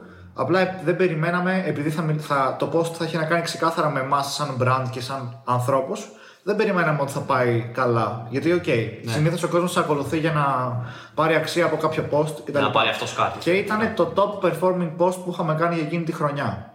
Δηλαδή ήταν απίστευτο Αυτό το και είναι πόσο ένα καλά μάθημα είχε από μόνο πάει. του, ρε φίλε. Ακριβώς. Οπότε μας έδωσε και ένα μάθημα αυτό, το ότι βγήκαμε και είπαμε την αλήθεια. Ε, Δεν είναι ότι βαρεθήκαμε το Instagram, απλά θεωρούμε ότι έχει γίνει μια, τέλος πάντων, μια πληθώρα λογαριασμών. Βλέπουμε τα ίδια quotes, τα ίδια posts να ανακυκλώνονται και πραγματικά εγώ το είχα βαρεθεί αυτό. Οπότε δεν έβρισκα κάποιο κίνητρο να ανεβάσω άλλο ένα quote του Buffett. Που το είχα δει 15 φορές μπροστά μου Αλήθεια. και δεν θα πρόσφερε και κάτι στον ακόλουθο. Οπότε καλύτερα να αποστάρω μία φορά την εβδομάδα κάτι το οποίο θα ήταν δικό μου ε, αγνό που δεν θα μπορούσε να αντιγραφεί ε, και με καλό storytelling μέσα δικό μου, με δικό μας χιούμορ. Έτσι είναι. Πολλά, πο- πολλά Δική σου post πλέον, προσωπικότητα. ακριβώς, πολλά post πλέον έχουν το δικό μας χιούμορ και τη δική μας προσωπικότητα. Δεν μπορούν να αντιγραφούν πλέον τα post που κάνουμε. Και όποιος τα βλέπει πιστεύω ότι πραγματικά θα γουστάρει. Δεν έχουμε πλέον τόσο πολύ την ποσότητα που είχαμε, αλλά κάναμε όντως ένα rebrand στο υλικό μας και τώρα είναι που θα πορευτούμε με αυτό το rebrand. Και Ωραία. θα φανεί. Και επειδή τώρα μιλήσαμε και επιχειρηματικά, αυτό είναι κάτι που ισχύει για τις περισσότερες επιχειρήσεις. Όταν ξεκινάς να κάνεις κάτι, κάποια στιγμή θα αρχίσουν όλο και περισσότεροι άνθρωποι να κάνουν ακριβώς το ίδιο. Όχι, ακρι... όχι απαραίτητα να σε αντιγράφουν, αλλά να, να αρχίσουν να κάνουν ακριβώς το ίδιο που κάνεις κι εσύ, με αποτέλεσμα να δημιουργηθεί ανταγωνισμός και να κορεστεί η αγορά. Οπότε εσύ μετά, αφού έχεις γίνει ήδη πολύ καλό σε κάτι, πρέπει ήδη να αρχίσεις να προετοιμάσεις το επόμενο. Δηλαδή, όταν φτιάξαμε τη σελίδα στο Instagram πριν 4 χρόνια, ήταν η μοναδική σελίδα στο Instagram που είχε τέτοιο είδους περιεχόμενο. Μετά έτυχε, και όχι έτυχε βασικά, μετά εμφανίστηκαν και άλλα σελίδες στο Instagram που κάναν παρόμοιο τύπου περιεχόμενο. Δεν ξέρω αν πήραν επιρροή από εμάς ή από το εξωτερικό, γιατί και εμείς έχουμε επιρροές από το εξωτερικό. Σίγουρα. Πάντως εμφανίστηκαν και άλλες. Σίγουρα. Κάποια στιγμή αποφασίζουμε να φτιάξουμε το podcast Ήμασταν το πρώτο επιχειρηματικό podcast στην Ελλάδα και είδαμε ότι μετά ε, συνέπεσε και λίγο η περίοδος του lockdown, άρχισαν να δημιουργούνται και άλλα τέτοια podcast. Οπότε μετά το πήγαμε στο επόμενο κομμάτι του YouTube, ας πούμε, γιατί Ναι. δεν υπήρχε ανάλογο κανάλι στο YouTube. Στο μέλλον σίγουρα θα υπάρξει ένα τέτοιο κανάλι. Οπότε πρέπει συνεχώς, τώρα ας πούμε, μπαίνουμε στο TikTok που δεν είναι ακόμα κάποιος. Γιατί είναι ένα πολύ καινούριο μέσο Έχει το, επικοινωνία. θα έχει τρομερή ανάπτυξη στο TikTok. Ακριβώς. Οπότε πρέπει κάθε ένας που θέλει να ασχοληθεί με την επιχειρηματικότητα να, να μην μένει σε αυτό που ξέρει μέχρι εκείνη τη στιγμή. Όταν πια φτάσει σε ένα πολύ καλό σημείο και δει ότι κι άλλοι το κάνουν αυτό και το πλησιάζουν, να κάνει μια, ένα άλμα να, να πάει σε κάτι άλλο, όχι διαφορετικό, σε κάτι που θα εξελίξει αυτό το οποίο κάνει. για να διαφοροποιηθεί πάλι από τον ανταγωνισμό. Και αυτό πρέπει να γίνεται συνέχεια. Είναι μια διαδικασία η οποία δεν τελειώνει ποτέ. Θα ήθελα να κλείσω και αυτό που είπε ο Χάρης με το τελευταίο μήνυμα που είχαμε σε εκείνο το καροζέλ που λες, σε εκείνο το post που είχαμε κάνει στο Instagram. Είχαμε κλείσει με ένα, με ένα μήνυμα ότι Να προσθέσω εγώ ότι αυτό που είπες, ε, Χάρη, μου θυμίζει πάρα πολύ τη, στη σταδιοδρομία, στη συμβουλευτική που λέμε εμείς, ότι πάντα η σταδιοδρομία σου πρέπει να είναι μια διαβίου διαδικασία. Δηλαδή, πάντα θα χρειαστεί να σκεφτείς το γιατί, ποιο είμαι, τι κάνω και στην πρώτη φάση της ζωής σου και στη δεύτερη και να επαναπροσανατολιστείς κτλ. Και αυτό είναι κάτι που μάθαμε στη σχολή. Λέγεται ε, διαδικασία του διπλού βρόχου.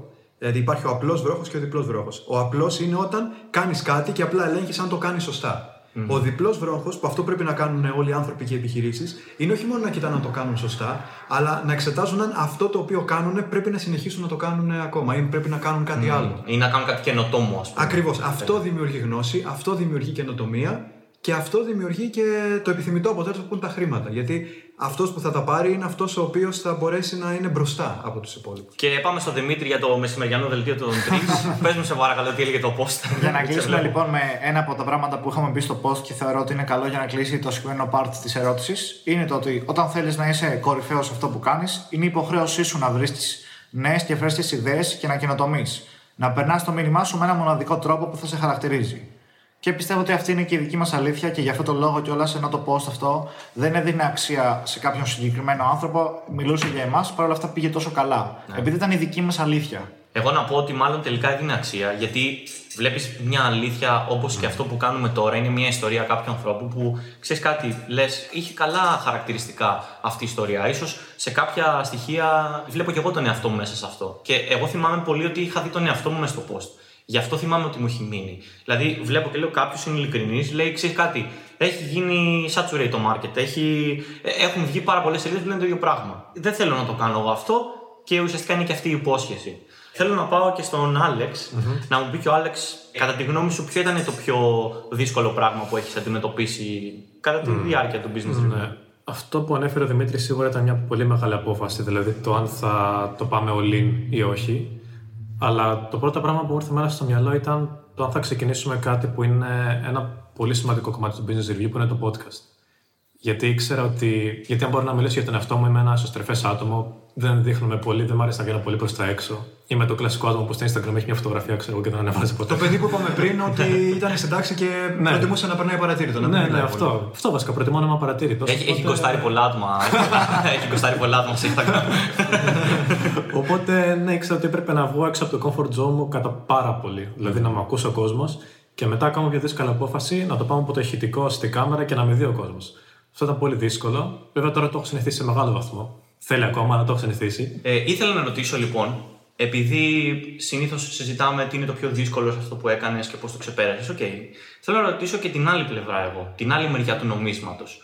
Πώς είναι μια ημέρα που έχουν πάει όλα καλά στη δουλειά σας και στο πρόγραμμά σας και πώς αυτό το πράγμα το έχετε πανηγυρίσει; Πώς δηλαδή δίνετε και χώρο στον εαυτό σας να ξεκουραστεί; Και να μην βρίσκεται συνέχεια στο μπλέξιμο της εργασίας, να μιλάς με τους πελάτες, να μιλάτε μεταξύ σας. Δηλαδή, πώς φροντίζετε τον εαυτό σας κάνοντας αυτό το κομμάτι; Buzzer beater. Ναι, ωραία. Μετά πρέπει να το πω. συνηθισμένο, συνηθισμένο. Buzzer beater. Θα απαντήσω με πολύ χιούμορ γιατί χρειάζεται κιόλας. Είναι η ανάλαφη ερώτηση. Ναι, ναι, να χαλαρώσουμε λίγο, εντάξει. Όταν έχει πάει απίστευτα καλά ημέρα, το περνάω σαν να έχω πάρει κοκαίνη. Ωραία. δηλαδή έχουν ανέβει οι παλμοί μου ναι, ναι, ναι. και είμαι συνεχώς στην τζίτα. Είμαι, είμαι πολύ hype. Και δεν είμαι hype τόσο πολύ για την ημέρα, αλλά είμαι hype επειδή δεν μπορώ να σταματήσω να σκέφτομαι τα πράγματα που θα έρθουν την επόμενη μέρα, την επόμενη εβδομάδα, τον επόμενο μήνα, μέσα στον χρόνο. Έχεις πορωθεί τέρμα. Ναι. Και λέω δεν γίνεται αυτό. Οπότε παίρνω τόσο μεγάλη ικανοποίηση και χαρά από αυτό το πράγμα που έχει γίνει και το πόσο ενθουσιασμένος είναι literally hype τη λέξη. Ναι. Που αυτό και μόνο θέλω οπωσδήποτε να έρθει η επόμενη μέρα να δούμε τι θα γίνει, ας πούμε.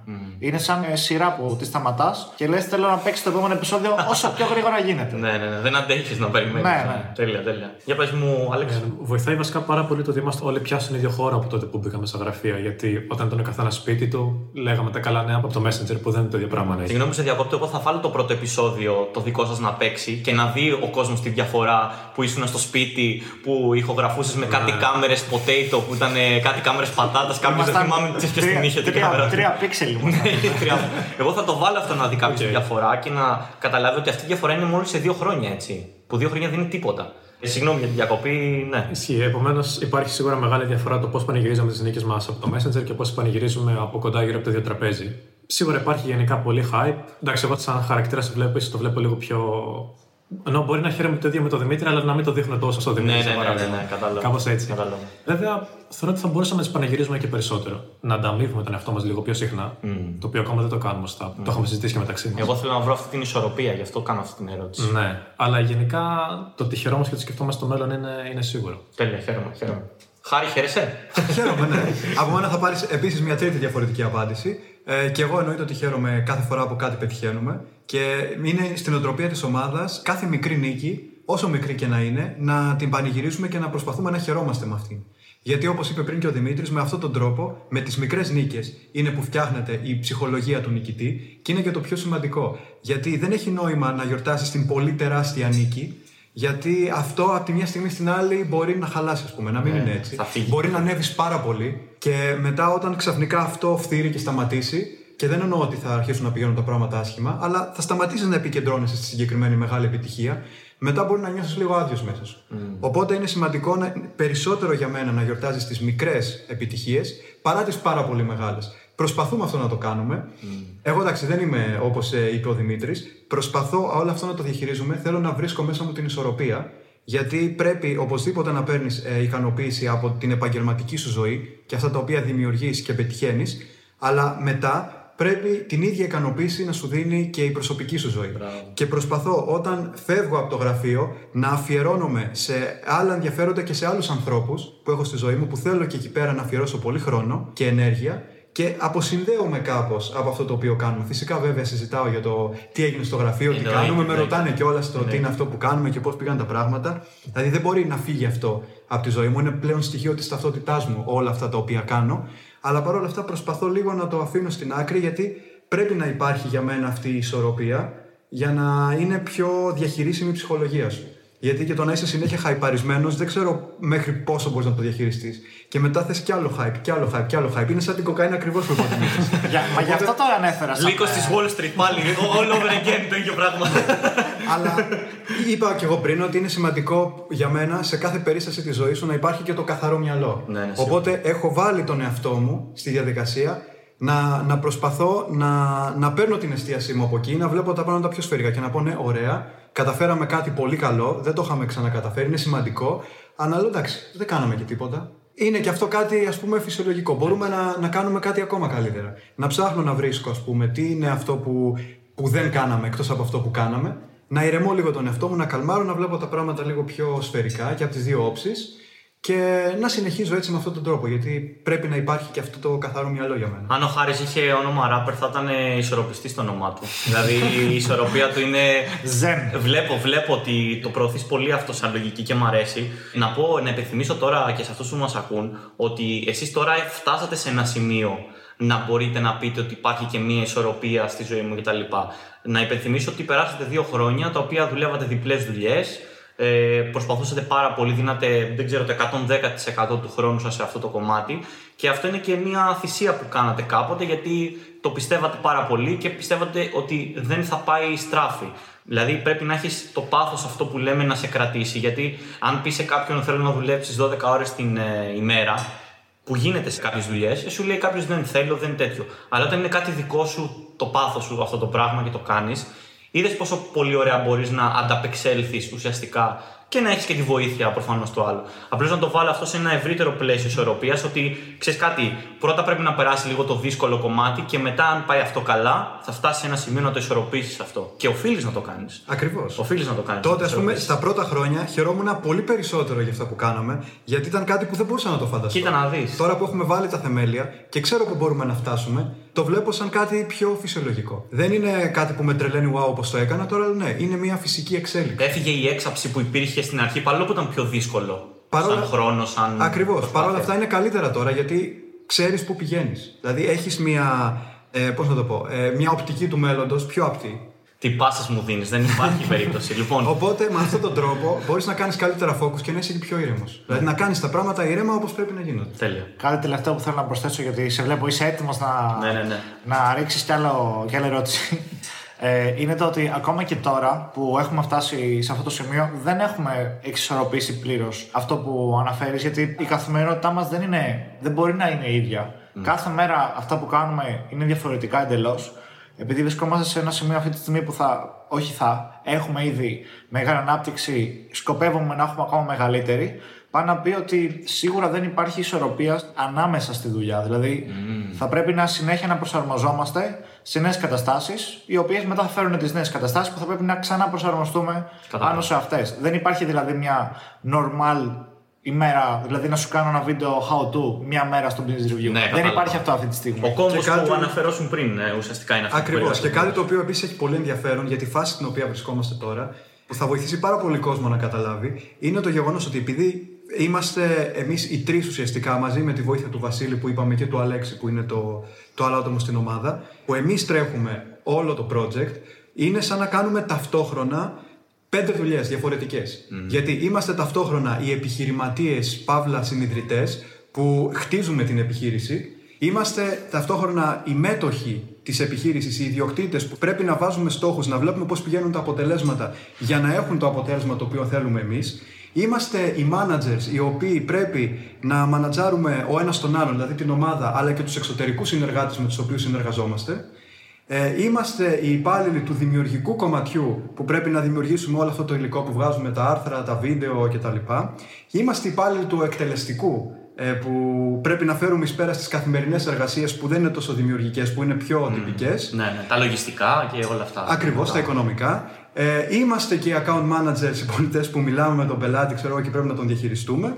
Και είμαστε και ακόμα και οι, και οι καθαριστές, γιατί μόνοι μας καθαρίζουμε το γραφείο. Ναι. Επειδή ακριβώς βρισκόμαστε σε αυτή τη φάση τώρα του χτισήματος, που δεν έχουμε ούτε το περιθώριο να προσλάβουμε πάρα πολύ κόσμο και πρέπει να, το, να τα κάνουμε όλα μόνοι μας. Εμένα μου ακούγεται σαν περιπέτεια πιο πολύ όπως το περιγράφεις. Δηλαδή, μπορεί να λέει είμαι αυτό, είμαι το ένα ή το άλλο, έχω ευθύνες κτλ, κτλ. Αλλά χαμογελούσε, ξέρεις ότι το ένιωθε ωραία. δηλαδή, το περιγράφεις σαν περιπέτεια πιο πολύ και όχι ότι είναι κάτι βαρετό και κάτι Είναι, είναι δυσίωνο, πώς θα το ας πούμε. δεις. Γιατί σίγουρα μέσα στη μέρα υπάρχουν και πάρα πολλά βαρετά tasks. Ε, ναι, που θα πεις δεν την αντέχω Ακριβώς. άλλο. ρε φίλε, Και ναι. το δύσκολο είναι το ότι πρέπει συνεχώς να προσαρμόζεις την ψυχολογία σου. Γιατί καμιά φορά το ένα έρχεται σε σύγκρουση με το άλλο. Δηλαδή, σαν μέτοχος και επιχειρηματίας, θες να έρχονται πελάτες, αλλά σαν υπάλληλος δεν θες να έρχονται πελάτες γιατί δεν ξέρεις πώς θα τους διαχειριστείς. Ωραία η ποιότητα αυτή που Οπότε ανέφερες, ναι, ναι, ναι. πρέπει συνεχώς, ας πούμε, έχουμε και μια εσωτερική μάχη μεταξύ μας. Και εδώ μας βοηθάει το γεγονός ότι υπάρχει ο Αλέξης που είπαμε πριν που λειτουργεί σαν μέντορας, επειδή εκείνος δεν είναι ο ίδιος, δεν είναι υπάλληλος, έχει την οπτική, την πιο επιχειρηματική. Έχει αποστασιοποιηθεί κιόλας από αυτό που Ακριβώς. ζεις, Οπότε ναι. μπορεί όταν χρειάζεται να μας βάζει σε αυτή την ε, νοοτροπία ξανά.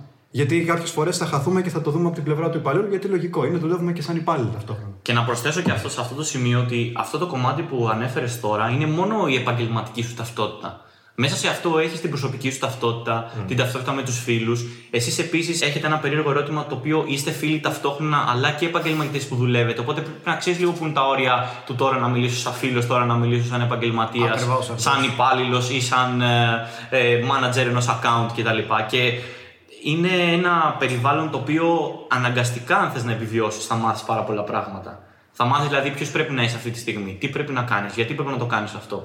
Και μπαίνει σε ένα στάδιο που έχεις έναν διαρκή επαναπροσδιορισμό. Και αυτό είναι πάρα πολύ που μου αρέσει. Χτίζει χαρακτήρα αυτό το πράγμα. Ακριβώς και πρέπει να προσαρμόζεσαι. Πρέπει και επαγγελματικά να προσαρμόζεσαι σε κάθε μέρα το τι θα σου φέρει ε, όλες αυτές τις αλλαγές που υπάρχουν στο περιβάλλον που πρέπει να προσαρμοστεί η επιχείρησή σου. Δηλαδή πρέπει δηλαδή, ταυτόχρονα ε, κάτι γίνεται και ας πούμε δεν πάει καλά κάτι, πρέπει να το φτιάξεις, αλλά μετά έχεις ένα call που πρέπει να μιλήσεις με ένα πελάτη να του παρουσιάσεις το καλύτερο δυνατό της επιχείρησής σου. Οπότε εκεί πρέπει να ξεχάσεις το πρόβλημα που υπάρχει για να δείξει σιγουριά στον πελάτη για να κλείσει ο πελάτης. Ναι. Και μετά πρέπει να φύγεις από την επιχείρηση και να πας στο σπίτι που εκεί πέρα μπορεί ε, να υπάρχουν και τα δύο πράγματα. Μπορεί, ας πούμε, εσύ να είσαι πολύ χαϊπαρισμένος και χαρούμενος γιατί έχεις πετύχει κάτι, αλλά να έχει γίνει κάτι άσχημο στο σπίτι και πρέπει να αλλάξεις αμέσως την ψυχολογία σου για να μην πει ο άλλος είσαι στον κόσμο σου και να τον κάνεις χειρότερα τον Ναι, άλλο. ναι, ναι, ναι, σωστά. Ή αντίθετα, να έχεις πιεστεί στη δουλειά, να μην έχουν πάει καλά τα πράγματα, να είσαι στεναχωρημένος, αλλά να πρέπει να έχει πετύχει κάποιος δικός σου άνθρωπος κάτι και να πρέπει να ξαναμπεί σε αυτό το κλίμα της χαράς για να χαρείς με τη χαρά σου που έτσι κι αλλιώς χαίρεσαι. Απλά είναι το πώς θα το διαχειριστείς μέσα. σου. Εννοείται, εννοείται. Και σε αυτό που λέμε τώρα βοηθάει πολύ και αυτό που αναφέρθηκε ότι έχουμε καλή χημεία μεταξύ μας.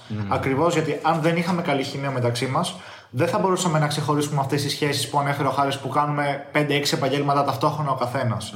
Θα υπήρχε ένα feedback από κάποιον λίγο πιο έντονο, γιατί εννοείται ότι μέσα στη μέρα κάποια στιγμή θα μιλήσεις λίγο πιο έντονα στον άλλον. Σίγουρα. Το να μην το πάρει αυτό το πράγμα κάποιος από εμάς σαν προσωπική επίθεση και να το κρίνει καθαρά με βάση το ότι όλο αυτό γίνεται για να πάει καλύτερα κάπου το brand, ε, είναι από μόνο του πάρα πολύ θετικό και είναι και ο λόγος που ακόμα δεν έχουμε κάποια μεγάλη διαμάχη μεταξύ μας. Ναι, ναι. Ακόμα. Και είμαστε και μια πολύ δημοκρατική, και είμαστε και μια πολύ δημοκρατική ομάδα. Δηλαδή πάντα περνάει αυτό το οποίο θα, θα πει η πλειοψηφία στο τέλος.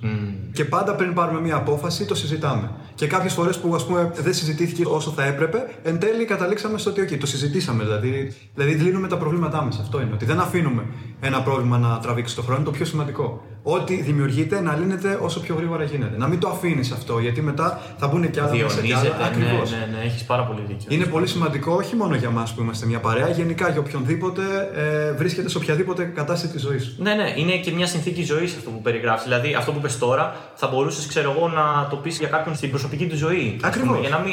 συζήτησε Στην το με τον ερωτική άλλον ζωή, ας στο πούμε, σε τέλος. μια σχέση. Όταν υπάρχει ένα πρόβλημα πρέπει να λύνεται. Γιατί μετά Συζήτησα θα το. δημιουργηθεί και άλλο πρόβλημα και άλλο πρόβλημα και μετά χάνεις την μπάλα. Δεν ξέρεις από πού ξεκίνησε το πρόβλημα. Και τώρα που είπε μπάλα, η, η πάσα αυτή που μου είχε κάνει κάποτε που είπε για το μέλλον που τώρα έχει βγει offside την μπάλα αυτή, ήθελα να κάνω την εξής ερώτηση εγώ και να πω, πηγαίνοντας στο τέταρτο κομμάτι της εκπομπής, τι προβλέπει το μέλλον για το business review; Έχετε σκεφτεί τους άμεσους στόχους, Έχετε βάλει ένα πλάνο ή έστω μια κατεύθυνση η οποία θέλετε να την χαράξετε από εδώ και πέρα; Βάζε Πίτερ, Βάζα Δημήτρη, λοιπόν, σε ακούμε. το μέλλον του Business Review έχει πάρα πολλές διαφορετικές πτυχές, ακριβώς επειδή δεν είμαστε μόνο μία οντότητα. Δηλαδή, είμαστε μια οντότητα που κάνει, που ασχολείται με πάρα πολλά πράγματα ταυτόχρονα.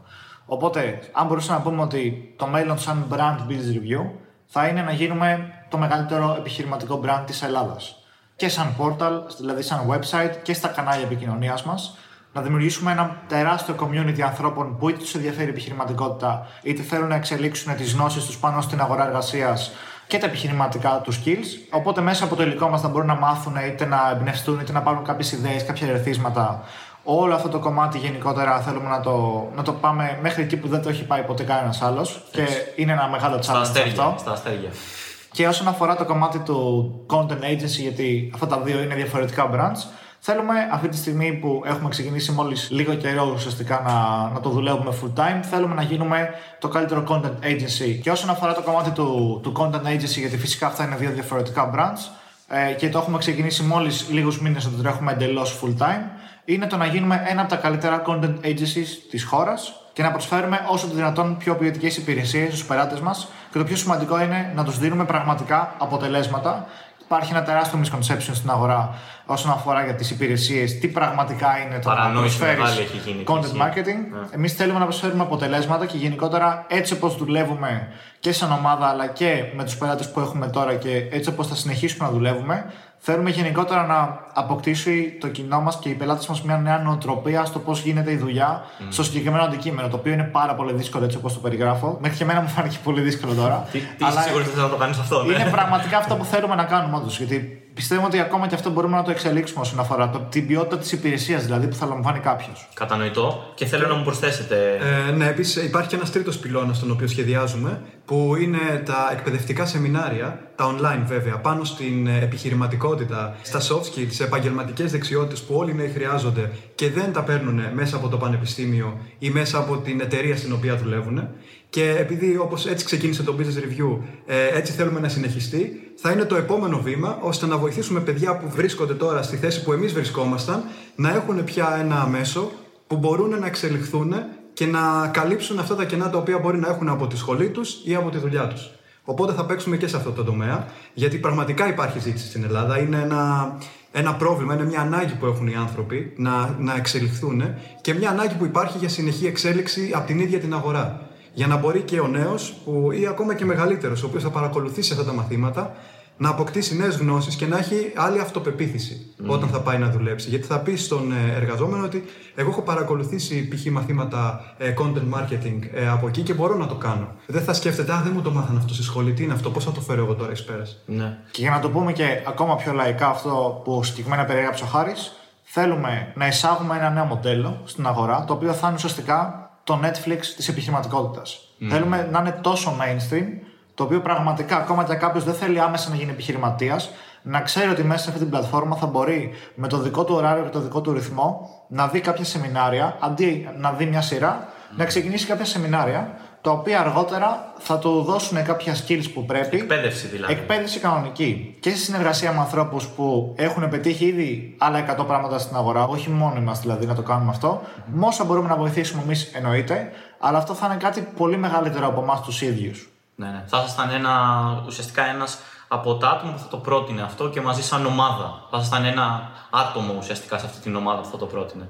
Μ' αρέσει πολύ αυτό γιατί πάμε λίγο στα δικά μου εδάφια και είναι πάρα πολύ σημαντικό να βλέπεις άτομα που το έχουν κάνει πρακτικά αυτό που θέλεις και μετά αυτοί να έχουν και την ευχαίρεια να το μεταδώσουν. Και ήδη έχετε ξεκινήσει να κάνετε κάτι. Αν δεν κάνω λάθος, στα links που έχετε, έχετε μέσα σεμινάρια αυτή τη στιγμή που τρέχουν σε soft skills. Ναι, ναι, είναι σε συνεργασία με μια άλλη εταιρεία, την ε, College Link, που κάνουμε από κοινού το συγκεκριμένο σεμινάριο. Είναι το πρώτο βήμα ουσιαστικά και στη συνέχεια θα έρθουν και άλλα τα οποία θα τα κάνουμε εξ ολοκλήρου εμείς και ενώντα με τη δικιά μας πλατφόρμα, με το δικό μας brand. Αλλά όπως είπε και ο Δημήτρης, θα έρχονται και άλλοι άνθρωποι που έχουν πετύχει ο καθένας στον τομέα του και θα είναι αυτοί οι συγητέ, οι δάσκαλοι ουσιαστικά των μαθημάτων, mm-hmm. όπως ακριβώς κάνουμε και με το podcast, στο οποίο ναι, μεν κάνουμε και οι τρεις μας ε, συζητήσεις και λέμε κάποια πράγματα από την δική μας εμπειρία και τις δικές μας απόψεις, αλλά φέρνουμε και καλεσμένους ανθρώπους που ο καθένας είναι όχι αυθεντία, αλλά είναι πολύ πετυχημένος στον κλάδο του και μπορεί να μεταδώσει το πώς έφτασε εκεί πέρα και να μεταδώσει γενικά γνώσεις. Ισχύει πάρα πολύ.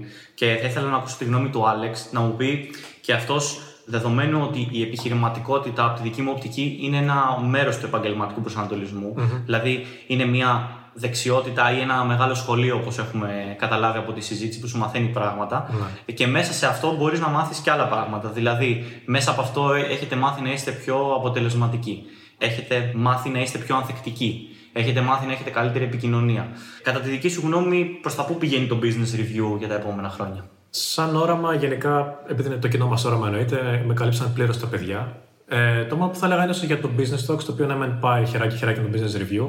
Ε, θέλουμε σίγουρα, όπως είναι τώρα, να το κάνουμε επί 10 ή επί 100 και να γίνει το go-to μέρος όπου θα πηγαίνει κάποιος για να ακούσει ιστορίες επιχειρηματιών που δεν ήξερε καν ότι υπάρχουν, να ακούει απίστευτες συζητήσεις σχετικά με επιχειρηματικότητα και άλλα πολλά πράγματα. Θέλουμε να γίνει το πιο. να γίνει mainstream τέλος πάντων. Ναι, ωραία, ωραία. Μ' αρέσει πολύ αυτό. Και, και πρέπει εγώ... να γίνει κιόλας. Ναι. Και εγώ θα ήθελα για το website, επειδή είμαι και υπεύθυνος γι' αυτό, από τότε που ξεκινήσαμε, ουσιαστικά ξεκινήσαμε από το website, θα ήθελα να το εξελίξουμε στο μέγιστο και να μην είναι απλά ένα website επιχειρηματικότητας, αλλά να είναι ένα site το οποίο θα είναι ουσιαστικά η Investopedia της Ελλάδας ε, αλλά για επιχειρηματίες. Δηλαδή να μπει κάποιος εκεί και οτιδήποτε ψάχνει που σχετίζεται με την επιχειρηματικότητα, το marketing, τις επενδύσεις ε, και όλα αυτά τα οποία ε, εμείς γνωρίζουμε και έχουμε σπουδάσει και έχουμε πρακτική εμπειρία, να μπορεί να τα βρίσκει εκεί πέρα. Στα ελληνικά και με διασταυρωμένες πηγές και με ποιότητα. Γιατί αυτό είναι κάτι που είχαμε παρατηρήσει στην αρχή, ότι δεν υπήρχε τόσο ποιοτικό περιεχόμενο στα ελληνικά για αυτό το πράγμα που να μπορεί να τα εξηγήσει με απλά λόγια σε κάποιον που έρχεται για πρώτη φορά σε επαφή με αυτά.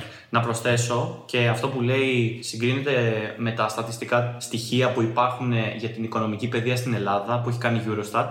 55% των ατόμων στην Ελλάδα δεν έχουν οικονομική παιδεία. Δεν ξέρουν δηλαδή πώς να διαχειριστούν τα χρήματά τους εφόσον βγάζουν. Δεν ναι. ξέρουν ουσιαστικά την ε, θεωρία και την πράξη γύρω από αυτό για να μπορέσουν να το αξιοποιηθούν και είναι κάτι πάρα πολύ ωραίο. Δηλαδή ναι. βλέπουμε ότι γίνονται ενέργειες για αυτό το πράγμα έτσι κι αλλιώς. Νομίζω ότι εξακριβώνει και λίγο τα στατιστικά στο site μας. Γιατί άμα δεις ξέρω, μπορεί τα 7 στα 10 το πάρθρα να είναι τι είναι το ένα, τι είναι το άλλο, τι είναι αυτό. Μπράβο, μπράβο. Υπάρχει και διάθεση από το Ακριβώς. Είναι, είναι θετικό πάντως που ο κόσμος θέλει να ψάξει, γιατί υπάρχουν, ας πούμε, στα social media βλέπουμε και τα σχόλια των πιο κακοπροαίρετων οι οποίοι νομίζουν ότι ξέρουν, δεν έχουν ιδέα και θα πετάξουν ας πούμε, κάτι που δεν θα καταλάβουν αυτό που θέλουμε να πούμε βασικά και θα πετάξουν ας πούμε, τη βλακεία τους. Ναι, πάμε να αγοράσουμε όλοι νευτή και τέτοια, ας πούμε. Ναι. Εντάξει, ο Άλεξ είναι μπαφιάρη. Εγώ αυτό σκέφτηκα και γελάω. Με τα ίδια, το Patreon συνέχεια. Εμείς πάντως διασκεδάζουμε αυτά τα σχόλια, είναι ναι. αλήθεια και όσα βλέπουμε ότι είναι ας το πούμε καλοπροαίρετα, απαντάμε όντως για να βοηθήσουμε κάποιον άνθρωπο που δεν έχει καταλάβει 100% ε, κάτι που εμείς το ξέρουμε να το καταλάβει και εκείνος. Και ισχύει αυτό γιατί έτσι μου απάντησε και ο Δημήτρης ουσιαστικά, που έτσι ξεκινήσαμε λίγο την κουβέντα και γι' αυτό ήρθα εδώ πέρα, για να μπορέσουμε να το συζητήσουμε. Ε, μ' αρέσει πάρα πολύ γιατί, εάν όχι, θα πρέπει κάποιος να ξεκινήσει να το κάνει αυτό, ειδικά με την οικονομική παιδεία. Πρέπει να γνωρίζουν τα παιδιά, ας πούμε, και από μικρά τι σημαίνει να επενδύσει στον εαυτό σου, τι σημαίνει να επενδύσει γενικά και το compound interest είναι. Τέλος πάντων, θα μπούμε τώρα σε λεπτομέρειες. Ε, θέλω για το κλείσιμο της εκπομπής να σας κάνω μία διπλή ερώτηση, η οποία θα ήθελα να μου πείτε όλη την άποψή σας. Δεν ξέρω, σίγουρα κάποιος θα καλύψει κάποιον άλλον, όπως έχει συμβεί σε προηγούμενες ερωτήσεις. Και γενικά συνηθίζουμε να το κάνουμε αυτό. Ναι, ναι, οπότε- ε, αλληλοσυμπληρώνεστε και είναι πάρα πολύ ωραίο. Αυτό το βλέπω δηλαδή και στην εκπομπή και είμαι σίγουρος ότι το έχουν ακούσει και οι υπόλοιποι. Θα ήθελα να ρωτήσω τι είναι για εσά η επιχειρηματικότητα και ένας επιχειρηματίας, αν έπρεπε να είχε τρία γνωρίσματα, ποια πιστεύατε ότι θα ήταν αυτά; Α ξεκινήσουμε με όποιον θέλει. Δύσκολη ερώτηση, φίλε. Πολύ Θα δυνατό. αφηνάσω για το τέλος. Πολύ δυνατός. Για μένα η επιχειρηματικότητα είναι τρόπος έκφρασης και δημιουργικότητας. Γιατί πρέπει όποιος ασχολείται με μια επιχείρηση πραγματικά να μπορεί να εκφραστεί μέσα από αυτή την επιχείρηση, να μπορεί να είναι δημιουργικός και συνεχώς να παράγει νέες ιδέες, ε, νέα προϊόντα, νέες υπηρεσίες, να τα βελτιστοποιεί αυτά και είναι πολύ σημαντικό να μπορεί συνεχώς να παίρνει από αυτό κίνητρο και δύναμη και να συνεχίσει να είναι δημιουργικός και να εκφράζεται μέσα από αυτό. Και το δεύτερο πράγμα που είναι για μένα επιχειρηματικότητα είναι ένας εναλλακτικός δρόμος. Είναι ένας δρόμος ο οποίος όταν έχεις ε, βρεθεί σε ένα αδιέξοδο στη ζωή σου, ε, μπορεί να σε βγάλει από αυτό το αδιέξοδο. Μπορείς να, να ελιχθείς. Αν δεν βρίσκεις δουλειά, ας πούμε, θα, με κάποιο τρόπο θα δημιουργήσεις τη δική σου. Αν δεν σου αρέσει η δουλειά που κάνεις, μπορείς να, να μεταπηδήσεις εκεί πέρα. Άμα δεν ξέρεις τι είναι αυτό που θες να κάνεις επαγγελματικά, όπως και οι τρεις μας, όπως είπαμε πριν, ε, μπορείς να στραφείς εκεί πέρα και να δημιουργήσεις κάτι δικό σου. Οπότε είναι για μένα και ένας εναλλακτικός δρόμος που πολλοί δυστυχώς δεν ξέρουν ότι υπάρχει, φοβούνται να τον ακολουθήσουν. Αλλά αν κάνεις το πρώτο βήμα, αν μπεις σε αυτό το δρόμο, τότε θα δεις ότι πράγματι υπάρχουν ευκαιρίες, μπορείς να κάνεις πράγματα στη ζωή σου και είναι κάτι πάρα πολύ καλό. Τώρα τα γνωρίσματα τα οποία πρέπει να έχει ένας επιχειρηματίας, τρία μου είπες να σου πω έτσι. Βεβαίως, ναι. Ε, νομίζω βγαίνουν και μέσα από την κουβέντα που κάναμε. Σίγουρα, εννοείται. Ε, το πρώτο είναι η προσαρμοστικότητα. Είναι το νούμερο ένα για μένα. Πρέπει να προσαρμόζεσαι συνεχώς. Το δεύτερο στοιχείο ταιριάζει με αυτό που μόλις είπα, που είναι η δημιουργικότητα. Δεν μπορείς να είσαι ένας μη δημιουργικός επιχειρηματίας. Όλοι κουνάνε το κεφάλι τους στην αίθουσα, μάλλον να εκφράζει την γνώμη ο Χάρης για όλους. Ναι, ναι. Το τρίτο είναι η κατανόηση ε, του κόσμου και της οικονομίας. Το οποίο πολλοί το, το βάζουν στην άκρη, λίγο το υποεκτιμούν. ε. Αλλά είναι πολύ σημαντικό, όχι απλώς να είσαι δημιουργικός και να έχεις όρεξη και να κάνεις πράγματα, αλλά να ξέρεις και τι κάνεις. Να ξέρεις που βαδίζεις. Γιατί πολλοί αποτυγχάνουν, γιατί δεν έχουν καταλάβει πλήρως κάποια πράγματα που γίνονται στην κοινωνία, στην οικονομία. Είναι με λίγα λόγια στο δικό τους κόσμο. Οπότε πρέπει να είσαι σε επαφή με το περιβάλλον και να κατανοείς όσο καλύτερα γίνεται, γιατί κανείς δεν μπορεί να το κατανοήσει πλήρως, το πού είναι η οικονομία αυτή τη στιγμή και πού είναι η κοινωνία αυτή τη στιγμή. Πολύ μου άρεσε η τελευταία προσθήκη. Άλλος; Πρέπει να γίνει κλιπ αυτό από μόνο του, φίλε. Ναι, ναι, καλά, καλά. Καλά, έχουμε δώσει άπειρο βάλει, το, το έχετε καταλάβει δηλαδή. Και βλέπεις πόσα πράγματα έχει να πει και ο άλλος έτσι. Ναι, ναι, Το ναι. σκέφτομαι το 20, πώς γίνεται να μην υπάρχει αυτό το πράγμα; δηλαδή, πώς γίνεται τέλος πάντων. Θα σα προσθέσει και κάποιος άλλος τη γνώμη του. Έλα, σειρά του. Οκ. Πάμε έτσι. Ε, ναι, εντάξει, θέλω να δώσεις έναν ορισμό, είναι καθαρά υποκειμενικό νομίζω. Ναι, ναι, σίγουρα. σίγουρα. Θα έλεγα ότι είναι να κάνεις, ας πούμε, το όνειρό σου πραγματικότητα, ενώ ταυτόχρονα κάνεις τη ζωή κάποιο άλλο πιο εύκολη. Το λύνει ένα πρόβλημα. Υπέροχο. υπέροχο. Αυτό πρέπει να Υπέροχο. αντικατασταθεί από τη Wikipedia. Να μπει αυτό πρέπει να ανανεώσει ο ορισμό. υπέροχο, υπέροχο, υπέροχο. Λοιπόν, βρήκαμε ένα ορισμό που θα Χιν, μπει χιν, στα χιν, βιβλία. χιν, χιν. Τώρα, όσον αφορά τα τρία γνωρίσματα, τα δύο ακριβώς τα υποχάρισα όπω τα είχα στο μυαλό μου, η προσαρμοστικότητα και η δημιουργικότητα. Ε, και το τρίτο θα έλεγα η επιμονή. Παύλα υπομονή. Γιατί χωρίς αυτή σίγουρα θα τα παρατήσεις, θα εφαρμόσεις την ιδέα σου από το πρώτο εμπόδιο. Χρειάζεται επιμονή, πάρα πολύ επιμονή. Τέλεια, τέλεια. Δεν θα ήμασταν εδώ αν δεν υπήρχε επιμονή, Ναι. έτσι. Επιχειρηματικότητα για μένα που λες φίλε ευθύμη είναι ουσιαστικά, όπως είπε και ο Άλεξ, είναι εντελώς υποκειμενικό. Για μένα είναι μια νοοτροπία και ένας τρόπος ζωής. Γιατί θεωρώ ότι επιχειρηματικότητα δεν είναι μόνο το να κάνεις κάτι επαγγελματικά. Επιχειρηματικότητα μπορεί να είναι και ουσιαστικά μια νοοτροπία στον τρόπο που ζεις γενικότερα. Πολλά πράγματα στην οργάνωση μιας επιχείρησης μπορεί να σε βοηθήσουν στην οργάνωση της ζωής σου και πώς θα πας την ίδια σου τη ζωή σε ένα καλύτερο επίπεδο. Ε, Όπως επίσης το να παίρνεις ρίσκα, τα οποία να είναι υπολογιζόμενα ρίσκα και να σε πάνε πάντα 10 επίπεδα πάνω, ενώ μπορούν να σε πάνε μόνο ένα επίπεδο κάτω. Το να καινοτομείς γενικά στη ζωή σου είναι και αυτό σημάδι επιχειρηματικότητας. Τουλάχιστον έτσι όπως το βλέπω εγώ. Το να μπορείς να μανατζάρεις τον εαυτό σου, να τον βγάλεις από μια δυσκολία και να τον βάλεις σε ένα καλύτερο δρόμο, είναι και αυτό στοιχείο επιχειρηματικότητας. Οπότε, ακριβώς κάποιες αρχές βασικά που χρησιμοποιείς για να κάνεις scale μια επιχείρηση και να την αναπτύξεις, μπορείς να τη χρησιμοποιήσεις και στον ίδιο τον εαυτό. Και γι' αυτό το λόγο κιόλας μου αρέσει πολύ το ότι η αυτοβελτίωση βοηθάει την επιχειρηματικότητα και το ανάποδο. Ε, δηλαδή, πολλοί επιτυχημένοι επιχειρηματίες έχουν εισαχθεί και λίγο σε αυτή την έννοια της της αυτοβελτίωσης και μου αρέσει πάρα πολύ. Αυτά σαν ορισμό. Εννοείται ότι μπορείς να πεις πολλά πράγματα. Σίγουρα. Όσον αφορά τα γνωρίσματα, θα συμφωνήσω απόλυτα με αυτά που είπαν τα παιδιά. Κάτι που θα πρόσθετα εγώ, το οποίο δεν αναφέρθηκε, το θεωρώ πολύ σημαντικό, είναι η ηγεσία. Πιστεύω ότι είναι πιο δύσκολο να πετύχει κάποιος επιχειρηματικά χωρίς να αναπτύξει έστω και λίγο μέσα του το, τον ορισμό της ηγεσίας. Γιατί εξ αρχής το επιχειρώ είναι πράξη, είναι το ότι είναι δράση και ότι θα κάνω κάτι. Είναι πιο δύσκολο για κάποιον που δεν μπορεί να πράξει, να επιχειρήσει. Ναι. Επιχείρημα είναι ουσιαστικά ε, Ακριβώς. αυτό. Πράτη επί αυτού. ουσιαστικά. Οπότε Αυτό είναι. χρειάζεται και ένα ηγετικό χαρακτηριστικό. Προφανώς αυτό δεν το έχουμε μέσα μας. Είναι ένα χαρακτηριστικό που ο καθένας μπορεί να το καλλιεργήσει μέσα του και να το μάθει. Οπότε αυτό είναι πολύ θετικό για όποιον θέλει να ασχοληθεί. Κανένας δεν γίνεται ηγέτης. Ναι, μεν υπάρχει αυτή η νοοτροπία, αλλά όλοι οι ηγέτες πέρασαν μια κατάσταση και έγιναν ηγέτες. Οπότε αυτό πρέπει να έχουμε λίγο στο μυαλό μας. Και πιστεύω ότι όλα όσα είπαν και τα παιδιά και όλα όσα έχουμε πει γενικότερα σήμερα, ότι μπορούμε να κάνουμε ένα πολύ ωραίο sum up. Με Ακριβώς. αυτά. Ναι. Μου άρεσε πάρα πολύ το τελευταίο που είπες, γιατί ε, είπαμε ένα σωρό γνωρίσματα τα οποία πρέπει να έχει ένας επιχειρηματίας και μπορεί κάποιοι που μας ακούν αυτή τη στιγμή να νιώθουν ότι ίσως δεν τα έχω όλα αυτά τα γνωρίσματα, ίσως δεν είναι για μένα. Οπότε είναι σημαντικό αυτό που είπε ο Δημήτρης, ότι δεν γεννιόμαστε όλοι με αυτά τα πράγματα. Επί της ουσίας, κανένας δεν γεννιέται με αυτά τα πράγματα. Είναι σπάνιες οι περιπτώσεις του φυσικού ταλέντου, ας πούμε, σε κάτι. Όλα μπορούν να δημιουργηθούν ουσιαστικά στη συνέχεια. Όλα μπορούμε να τα αναπτύξουμε μέσα από τις εμπειρίες μας και μέσα από τη δική μας προσπάθεια. Δηλαδή, μπορείς να αποφασίσεις ότι θέλω να γίνω πιο προσαρμοστικός, ας πούμε, να βρεις έναν τρόπο, δηλαδή να βγάζεις τον εαυτό σου από τη ζώνη άνεσης, να πηγαίνεις σε νέα περιβάλλοντα και με αυτόν τον τρόπο θα αρχίσεις αυτόματα να γίνει πιο προσαρμοστικός. Γιατί όταν είσαι σε ένα νέο περιβάλλον, σε κάτι που δεν γνωρίζεις, θα πρέπει να προσαρμοστείς.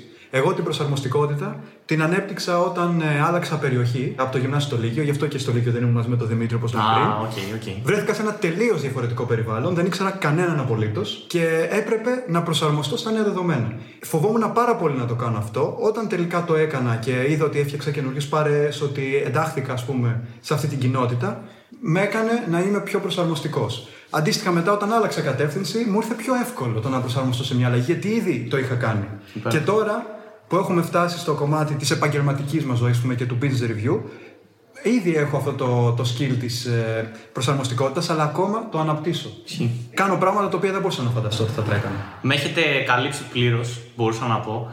Η αλήθεια είναι ότι αυτή η ερώτηση που σας έκανα στο τέλος θα μπορούσε μόνη της να γίνει ένα επεισόδιο και να συζητούμε τις εκφάνσεις και το τι γνωρίσματα πρέπει να έχεις. Κάθε ερώτηση πιστεύω μα έκανε. Ναι. Σε κάνει εξαιρετικές ερωτήσεις. Σα ευχαριστώ πολύ. Είναι αλήθεια ότι προσπαθώ λίγο να το σκεφτώ γιατί μπορεί να θέλετε να δώσετε συνεντεύξει στο μέλλον για να μην λέμε και τα ίδια πράγματα. Γιατί κάποιος δεν έχει χρόνο να ακούσει από την αρχή τα Είναι πάντα. σίγουρα από τι αγαπημένε μας. Ε, για μένα μέχρι στιγμής η αγαπημένη μου, γιατί είπαμε πράγματα που δεν είχε τύχει να τα πούμε και θέλαμε Χαίρομαι πολύ πάρα καιρό να τα πούμε. Χαίρομαι πάρα πολύ Νομίζω γιατί. μας το έβαλε και ο ευθύνη λίγο αυτό. Δηλαδή ήταν όντως πολύ challenging οι ερωτήσεις. Εγώ δεν περίμενα Ήταν challenging. πριν τη συνέντευξη ότι Αλήθεια, θα- τέλεια. Όχι, χά- χάρηκα πάρα πολύ. ότι θα μπούμε στη διαδικασία να πούμε τόσο μεγάλη πληροφορία και να βγάλουμε τόσα πράγματα από μέσα μας. Γιατί αυτό το πράγμα όντως δεν ξυπνά και όλα αυτά που σου είπαμε τώρα τα λες. Ναι, δεν τα Πρέπει να σκέφτεσαι. στα βγάλει ο άλλος για να τα πεις άμα τα γνωρίζεις ήδη. Άμα ισχύει αυτό, θα μπορούσαν όλοι ουσιαστικά να κάνουν ψυχοθεραπεία, θα μπορούσαν όλοι ουσιαστικά να επαναπροσδιορίσουν τον εαυτό τους με τη μία, που αυτό δεν μπορείς να το κάνεις πάντα. Κάποιοι έχουν ταλέντο σε αυτό, είναι αυτό που έλεγε.